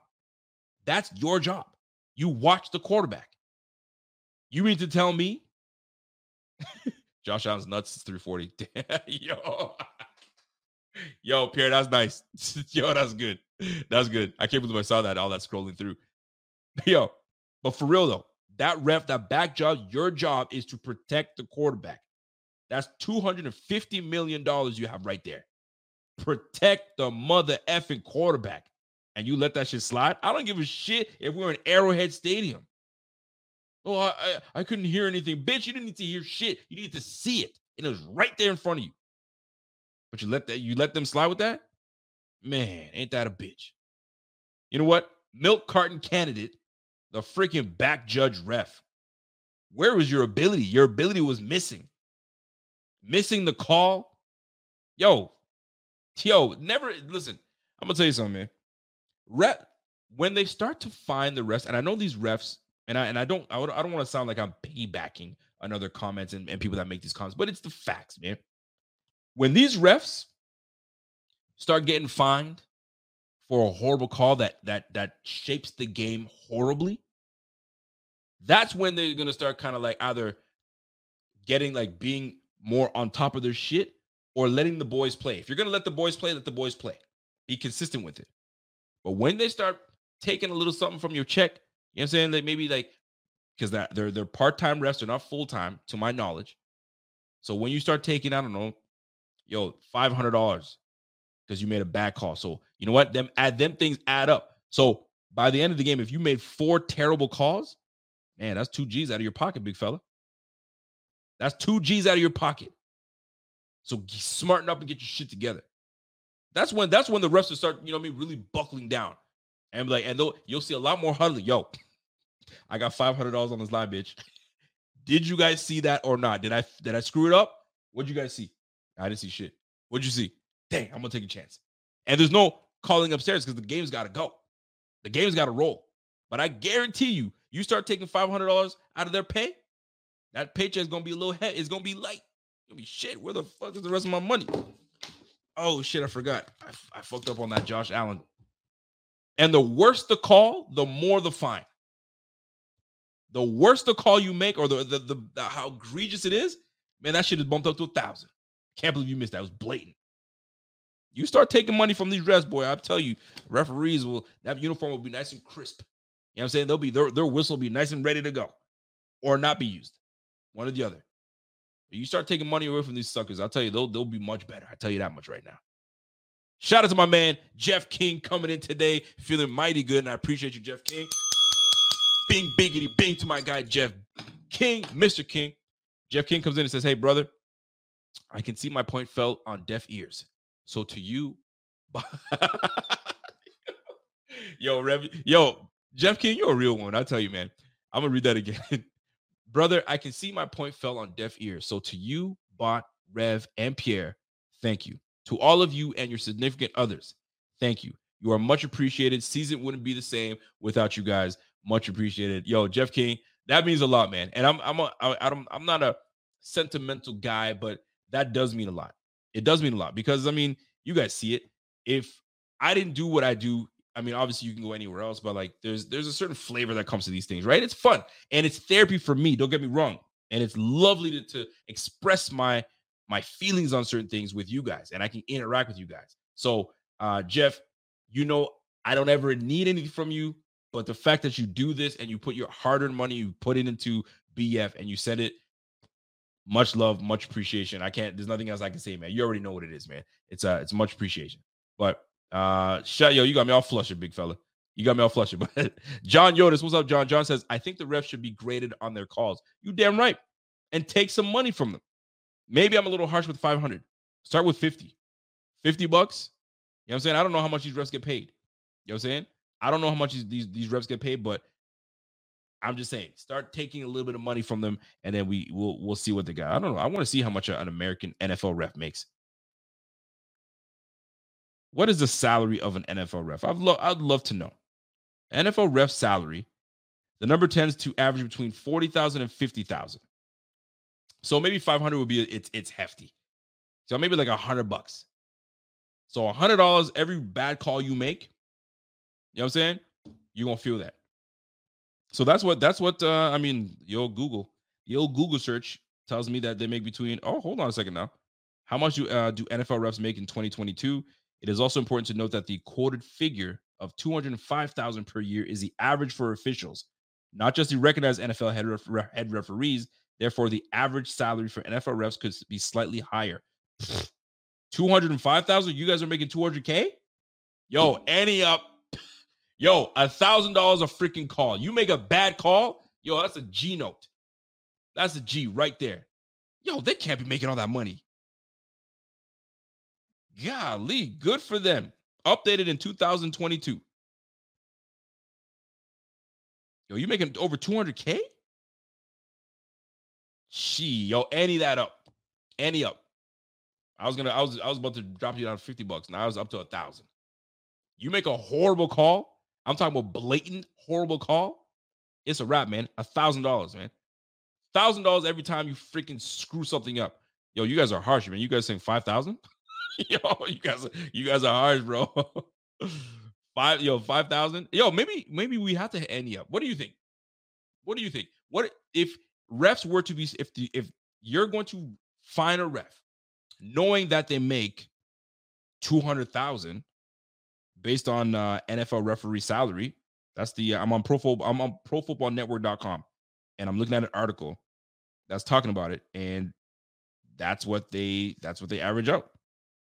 NFL per game, NFL referee salary per game. While the official numbers regarding the salary of NFL refs are kept under wraps, there seems to be an, uh, a, a general idea of where the number has settled. The value has been estimated using using expired CBAs and those calculations put an NFL average NFL officials average salary of 205,000 for the season in 2019. The previous calculation for from a few years earlier put the figure at 150. So these guys are making 200,000 200k. So what is the appropriate fine? What's the appropriate fine for court for a um for a ref knowing that they make 200k? Every bad call they make, and it has to be a bad call. I'm talking about like egregious. You're like, that's horrible. Thousand dollars? Shit, I think that that's perfect. Every freaking bad call you make, thousand dollars, bro. Maybe I might have to go to refing school, man. I gotta go to refing school. I don't know where you go to refing school. I gotta, I gotta get myself a whistle, get myself a clean ass freaking Foot Locker jersey, and let me get in there. Let me get in that bitch. Golly, man, that's that's some good money. That's some good money. Good on them, man. Shit, if I'm doing if I'm doing the math, 200k. Shoot. 200k divided by what the 17 games that they ref, 16, whatever we'll call 17. Shit, they're making 11k a game. Yo, that's 11,000 a game, man. Yo, you make two two bad calls, man. There goes nine, nine thousand. It's getting lighter. It's getting lighter. Golly, good for them. Good for these refs. But anyway, I digress. Fuck these refs. Anyway, yo, you, you know what? Like I'm telling you, man, you're making good money like that, man. That fine better be up. That, that fine better be up, man. Could you imagine? Sheesh, making all that type of money half the year. You're making 200k half the damn year. You don't even gotta work. You straight. Just stay in shape. stay in shape, get going, and you do what you got to do, man. Mikey M says, Yo, Rico, also amazing to me is the fact that we haven't won one coin toss this year to defer. Yet we really could have been 6 and 0. I'd rather receive that opening drive all season for wins. Yeah, notice that we keep taking the ball to, and I like it, man. If we if we're so confident in this offense, take that freaking football and run it down their throats or pass it all the way down and score. And now put the pressure on that offensive side of the ball for them to score. And our defense does what they do. Then we fucking get the ball back, put up another seven. You're up 14 nothing real quick. The game could end fast. So if we're if we continue to keep getting the football to start, I'll take it every time. I'll take it every time. Um, but folks, let me let me let me just take a moment right now uh, to to thank each and every one of you guys. And I want to. There's one more segment that I want to hit uh, before I get out of here. Uh, it's nearly 1:30. Uh, excuse me, it's nearly an hour and a half that I've been doing this now. So, uh, I'll, I'll speak for on behalf of the Buffalo Fanatics. Myself, Rev, Bot, everybody, and Kevin Syracuse, my man Evan, um, Pierre doing the live shows, Bobby doing Instagram, um, the content creators, our writers. Thank you very much because you guys keep us going, man. Um, we've been doing this for a long time, and and it doesn't stop, man, because there's such such engagement that allows us to keep going. So much appreciated. I'm not gonna try to draw this all out. Is love. We love it. It's it's it's great. And uh we're gonna go right into the last segment. Going into this bye, three things that you have learned about this Buffalo Bills team these first six games going into this bye? What are three things that have stood out to you, good, bad, or indifferent, but just an observation that you have made about this team going into this bye week. I'll start with one, and it's an important one.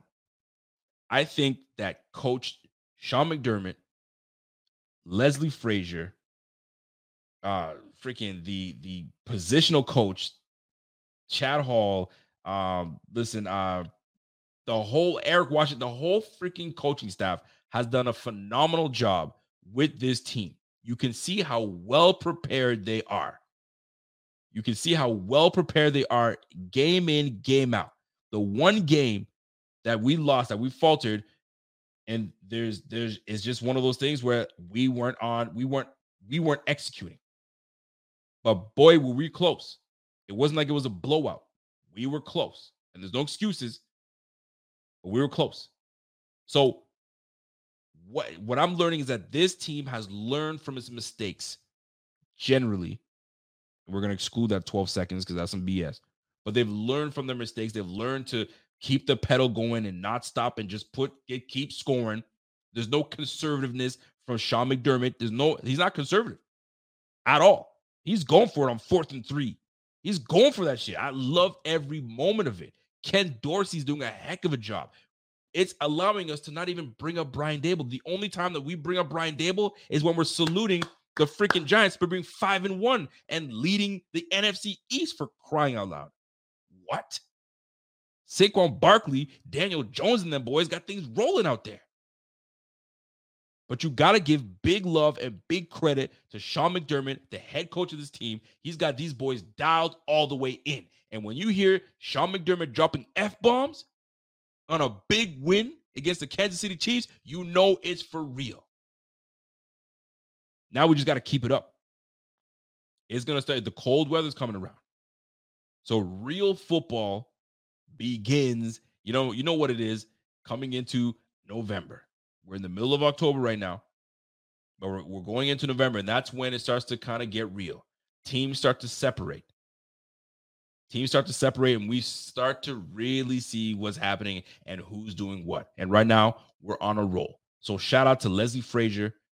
Shout out to to freaking um, Coach McDermott, the whole gang. Shout out to everybody because they they are the ones that are keeping these guys motivated. Because that's that's the coach's job. I'm not on the field with y'all. I'll tell what you. I, I listen. I'll put the game plan together, but you guys got to execute. You guys have to execute. So listen, kudos, kudos to this this organization. You know what? I might even give some love to the Pegulas. And why? Because they stay the F out of their business. Just do what you guys do up there. Take care of Miss Pegula because I know she had some some medical issues. Mr. Pegula, take care of your woman.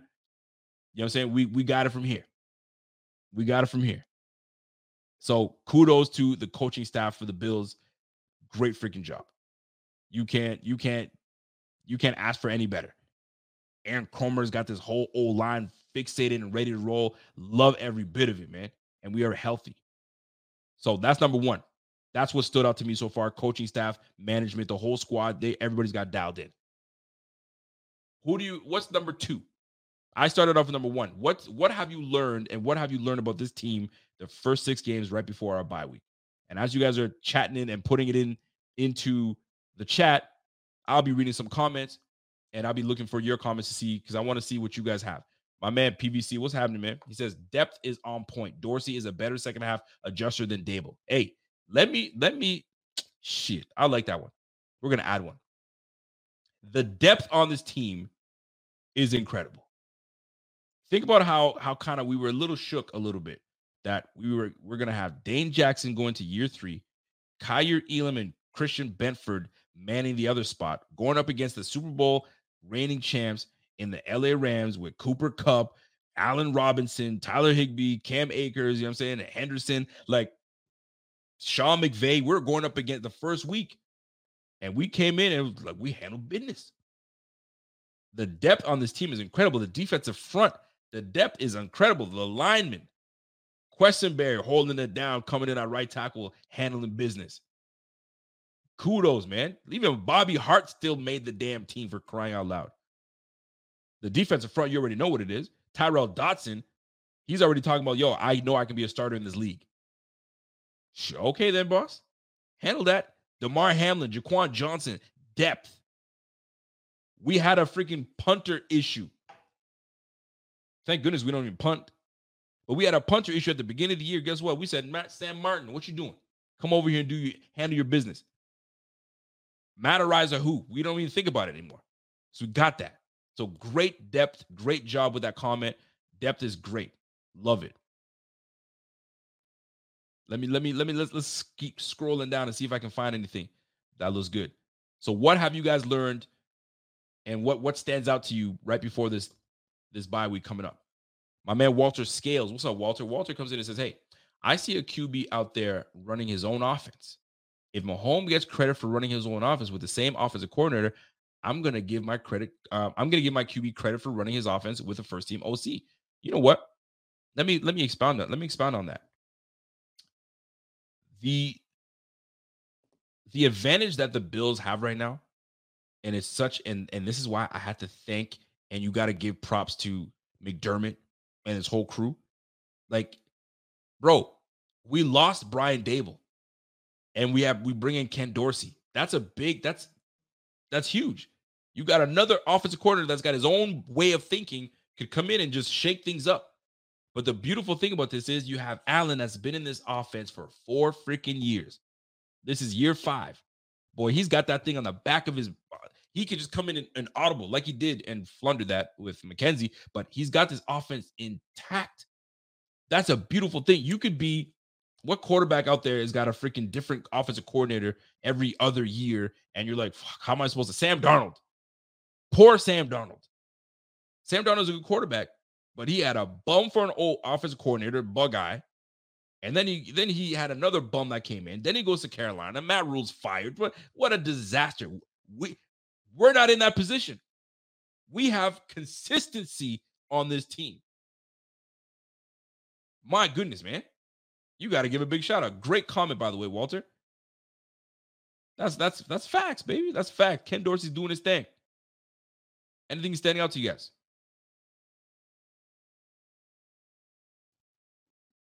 Popey says, "Yo, the cold is coming and the winter soldier is here, baby. You know what it is."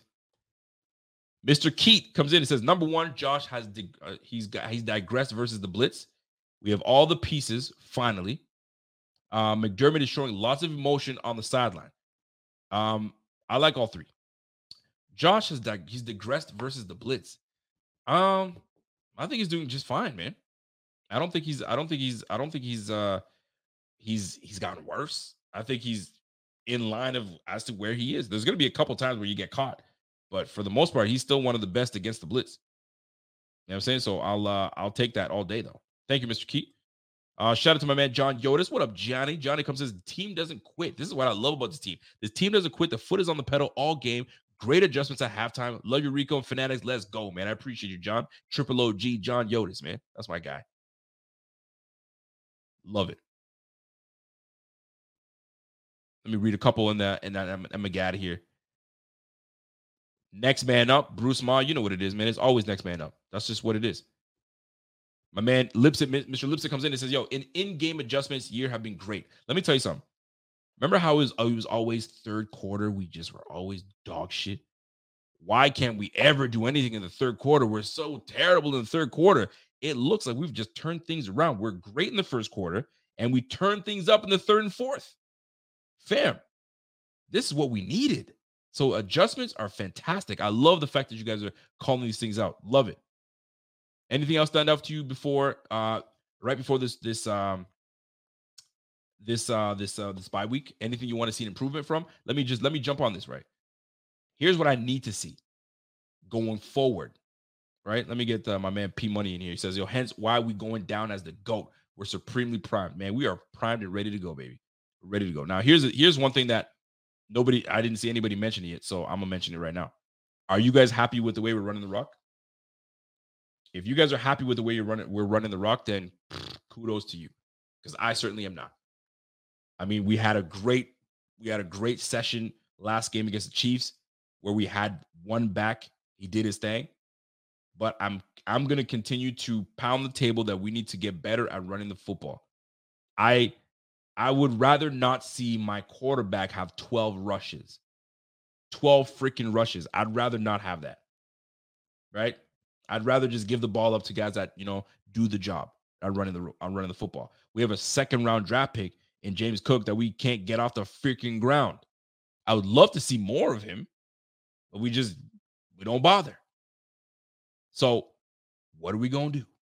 This run game needs to get better. That's the one thing that I, I noticed about this this this this first six games is we're still we're still we're still trying to find an identity of running the football right? We don't have a superstar back there. We just have some good quality backs. Well, one of you guys have to start playing like a superstar soon.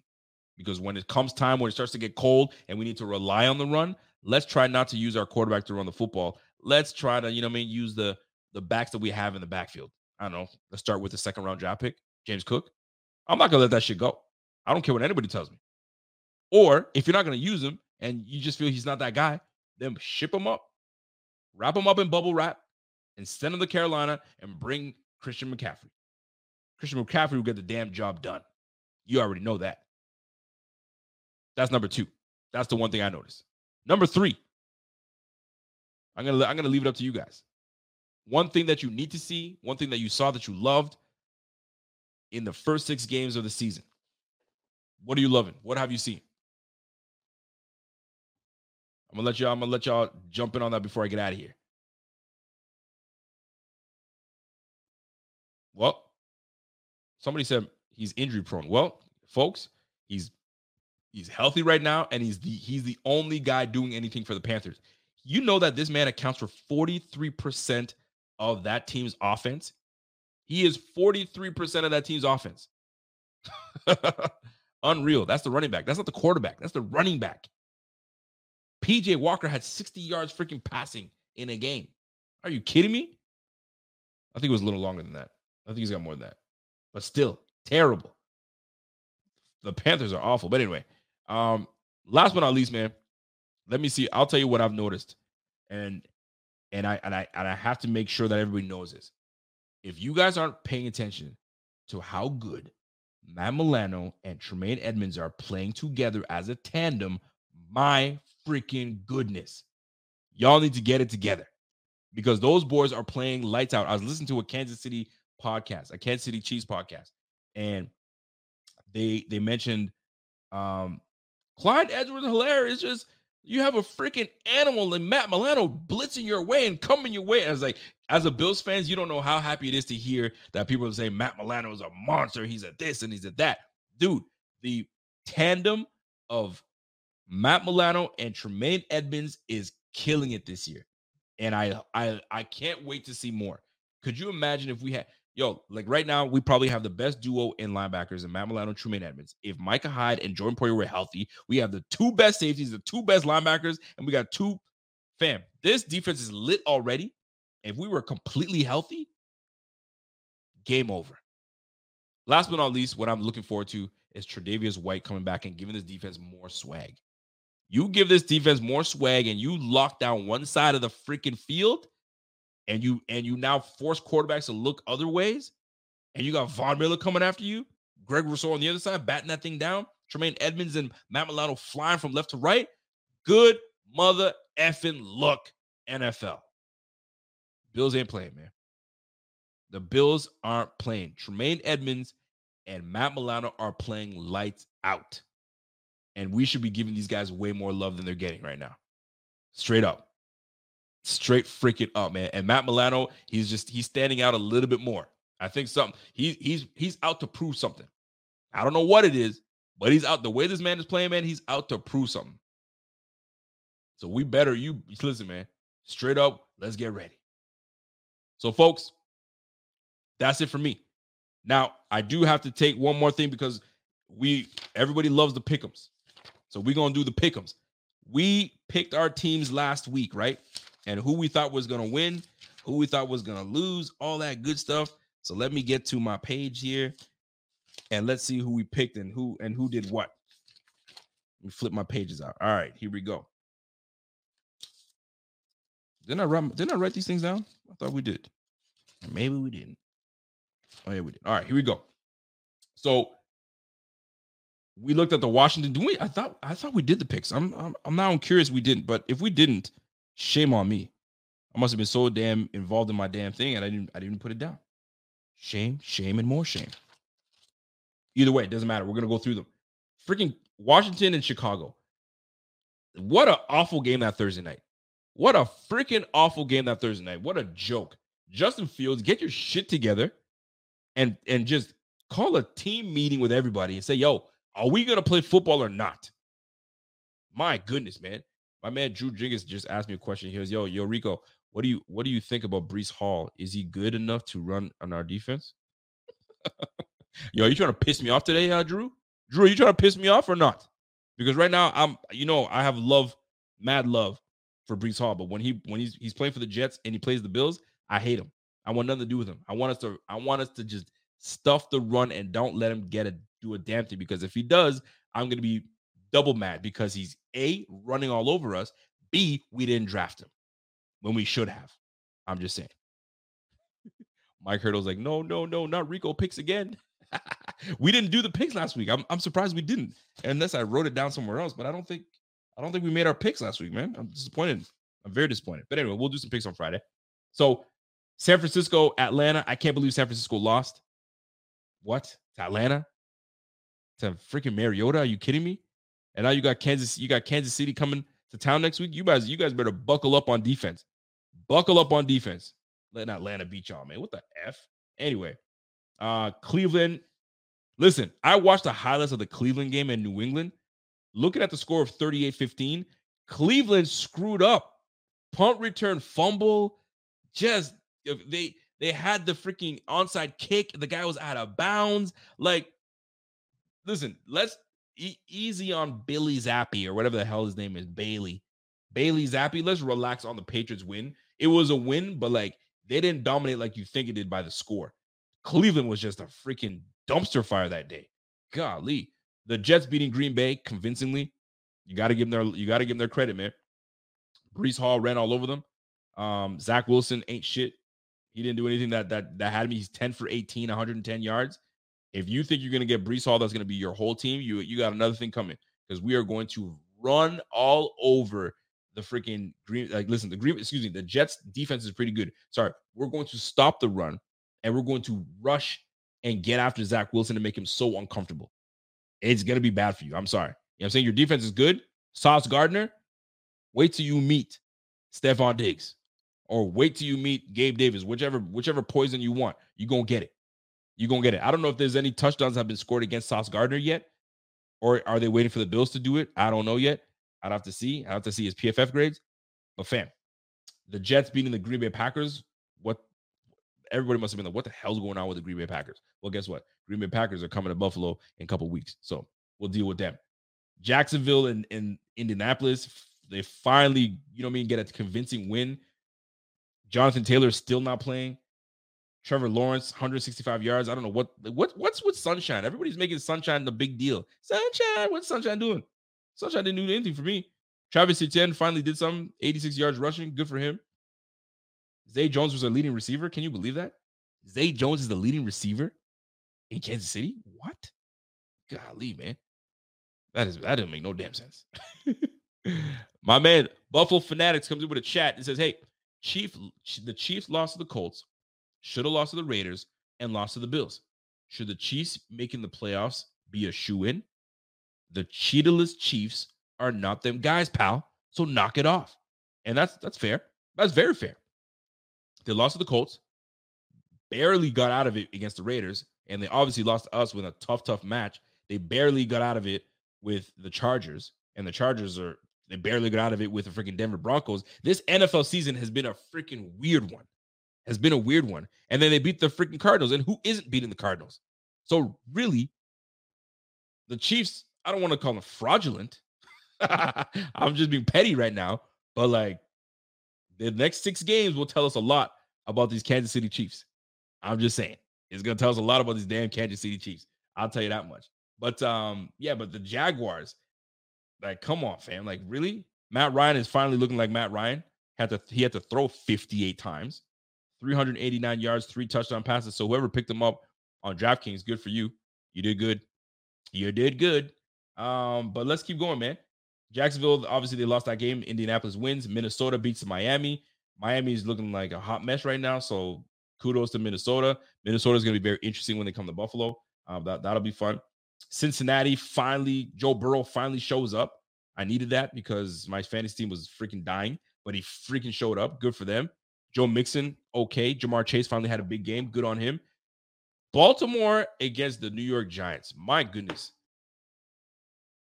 Lamar Jackson, I like Lamar Jackson, but Lamar, you got to be better, folks. Bro, you got to be better. If I'm a Ravens fan, I'm pissed at Lamar Jackson. Why? Because you you bobbled it. That's fine. You're not paying attention or whatever. The snap comes sooner. Then you roll out and throw a, a just a terrible across the body pass. Nah, fam, you can't do that. You can't do that. And guess what? The Ravens still lead the AFC North. They're three and three, but still lead the AFC North. Go figure. Right? The Ravens are three and three. Um, the freaking uh the Cincinnati Bengals are three and three, and Cleveland and Pittsburgh are both two and four. Speaking of the Pittsburgh Steelers, Pittsburgh Steelers comes in and beats Tampa. What the F is going on in the NFL? Tampa Bay loses to a Mitch Trubisky, Kenny Pickett led team. Excuse me. And I'm looking at the statistics to see, okay, like, was it like a big, like a big shootout? No. well, the, the score was what 12 to what was score? 18 to, to 20 to 18. Tom Brady threw for 253, 243 yards, one touchdown, no interceptions, looking like an old man, a shell of himself. Mitch Trubisky and Kenny Pickett shared the statistics for they went 20 for 30, both of them, for 193 combined yards and two touchdowns, no interceptions. Najee Harris, 14 carries for 42 yards. I don't know what's going on with Najee Harris. And Chase Claypool happens to be the guy that came through. How about that? How about them apples, right? Carolina Panthers, complete dumpster fire. What a joke. I feel bad for uh, Christian McCaffrey. Seattle, they beat Arizona. Geno Smith is doing big things in Seattle. What the F is going on? I'm telling you, man, what's going on in the NFL? What's going on in the NFL, man? Kyler Murray goes two for two. I mean, the shorty can't. They pay that man a lot of money for nothing, man. Geno Smith out here doing things. No touchdowns, no interceptions, but that's Geno Smith for you. They got 19, 19 to 9. But guess what? Kenneth Walker season. And if you don't have Kenneth Walker on your fantasy team, shame on you. I picked him up, I drafted him, and I kept him on the bench. And now it's paying me big dividends. So Kenny Walker, 21 for 97. Great job for Kenny Walker. Last but not least, man, Kansas City Chiefs and the Bills. We already knew that was a dub. Big dub. Let's go. And uh listen, man, Philadelphia and the Dallas Cowboys. Dallas Cowboys look fraudulent. Uh, my guy Cooper Rush's his Cinderella shoe fell off, and guess what? Dak gets to come back. Could you imagine if Cooper Rush won that game? They would have said, "Oh no, Dak's to heal up a little bit more." But Dak is ready to go. He been ready to go. They were just letting letting the hot hand keep going. And guess what? Cooper Rush did what he's supposed to do as a backup as a backup freaking quarterback. Get your team to at least 500. But that boy had these guys 4 0. So kudos to the freaking Cooper Rush led Dallas Cowboys, but now it's Dak's team. So let's see what Dak does going forward. Last but not least, that bullshit ass game yesterday, Denver and the freaking Chargers. Let me tell you something, man. Before I get out of here, it's not all Russell Wilson's fault. Russell Wilson is kind of not doing what he's supposed to do, but freaking Matt, listen, Hackett, Nate Hackett, bum. He's a he's terrible, man. Get that guy out of here, bro. Get that dude out of there, man. He's ruining that team. It's not it's not all on freaking Russell Wilson. He's pressing too much, is what the problem. Drop the whole let's ride bullshit and just play ball, baby. But you pressing, bro. You pressing. That guy went 15 for 28, 188. Yikes. Took four sacks. That old line is garbage. They can't even run the ball. Melvin Gordon had three carries for eight yards. They gave the Lat- Latavius Murray. Listen, Gordon must have got hurt if that's what's gonna happen. Oh man. Anyways, that's it for that's it. That's it for the for the pickums. We're gonna pick them on Friday and get our picks in. Um, last question: Is OBJ coming to Buffalo? Here's my here's my opinion on this whole situation. I think he wants to go to LA. I think he wants LA to give him more money, and he's asking Von Miller to help him out by drawing up some some some some steam. So it forces LA's hands to now give him a big contract and bring him to LA, and he's gonna be where he's at, where his family at, his friends are, and all that stuff. Now he's been to New York before, so it's not new to him. So if he comes to Buffalo, it's it's a great atmosphere for him. But I don't think he's gonna come to Buffalo personally. I think they're just drumming my. If I can get if I can help my friend get a bag, I'm gonna do everything I can. Yo, he's coming to Buffalo. He's coming to Buffalo. Draw up some some some uh some I guess some interest for his from his boy, and then he'll go back to LA. Listen, if you're gonna choose, if it's just purely for atmosphere and not football related, but just for like for your lifestyle, you go to LA. I mean, you go to LA because that's where you. I mean, you're you're a superstar. You go to LA. But if you really trying to play ball, you try to win, you try to do all that shit and get the bag, Brandon Beane, I'm sure could make something happen. But we got Davis, we got Diggs, we got some players on this team, man. Khalil Shakir. So I'm just saying. But I just can't see him coming to Buffalo. If he does, great. They'll they'll make it work. But right now, it's just to get my guy the bag. That's it, man. That's it. You're just drawing up some interest. That's the way I look at it. And I see right through that shit. And I think some of people are starting to see that thing too. Anyway, that's it for me, folks. Much appreciated. You guys stuck with me for almost two hours. I didn't expect to go this long, to be honest with you. I'm not, I'm not gonna cap. I did I really didn't expect it, but here I am talking to you guys and loving every minute of it. So listen, everything you guys do is it's much appreciated. You guys already know that. Um, listen, man, it's the Buffalo Fanatics, it's the Rico Report. Y'all been holding it down. On notice. So, folks, enjoy the rest of the week. It's a bye week. Not a whole lot to talk about. So I'll do a show on Friday. If that, I'll, I'll let y'all know. And then we, we go from there. You know what I'm saying? Uh, you guys will be updated on this. Tomorrow, it's the Rev show. My man Rev is to be handling business, talk about our next game, talk about the previous game, talk about everything under the sun when it comes to football. So, folks, enjoy the rest of your night. We will catch you guys. I don't know like it. Catch you on the side if we go. Rico is him. Yo, y'all, man. So let's go, folks. I appreciate y'all, man. And, uh, we'll catch you on the Oh, peace. And just I gotta get my line in. And it's your boy, and I'm gone. Y'all have a good night. Be blessed, and we catch you on the flip side. Let's go.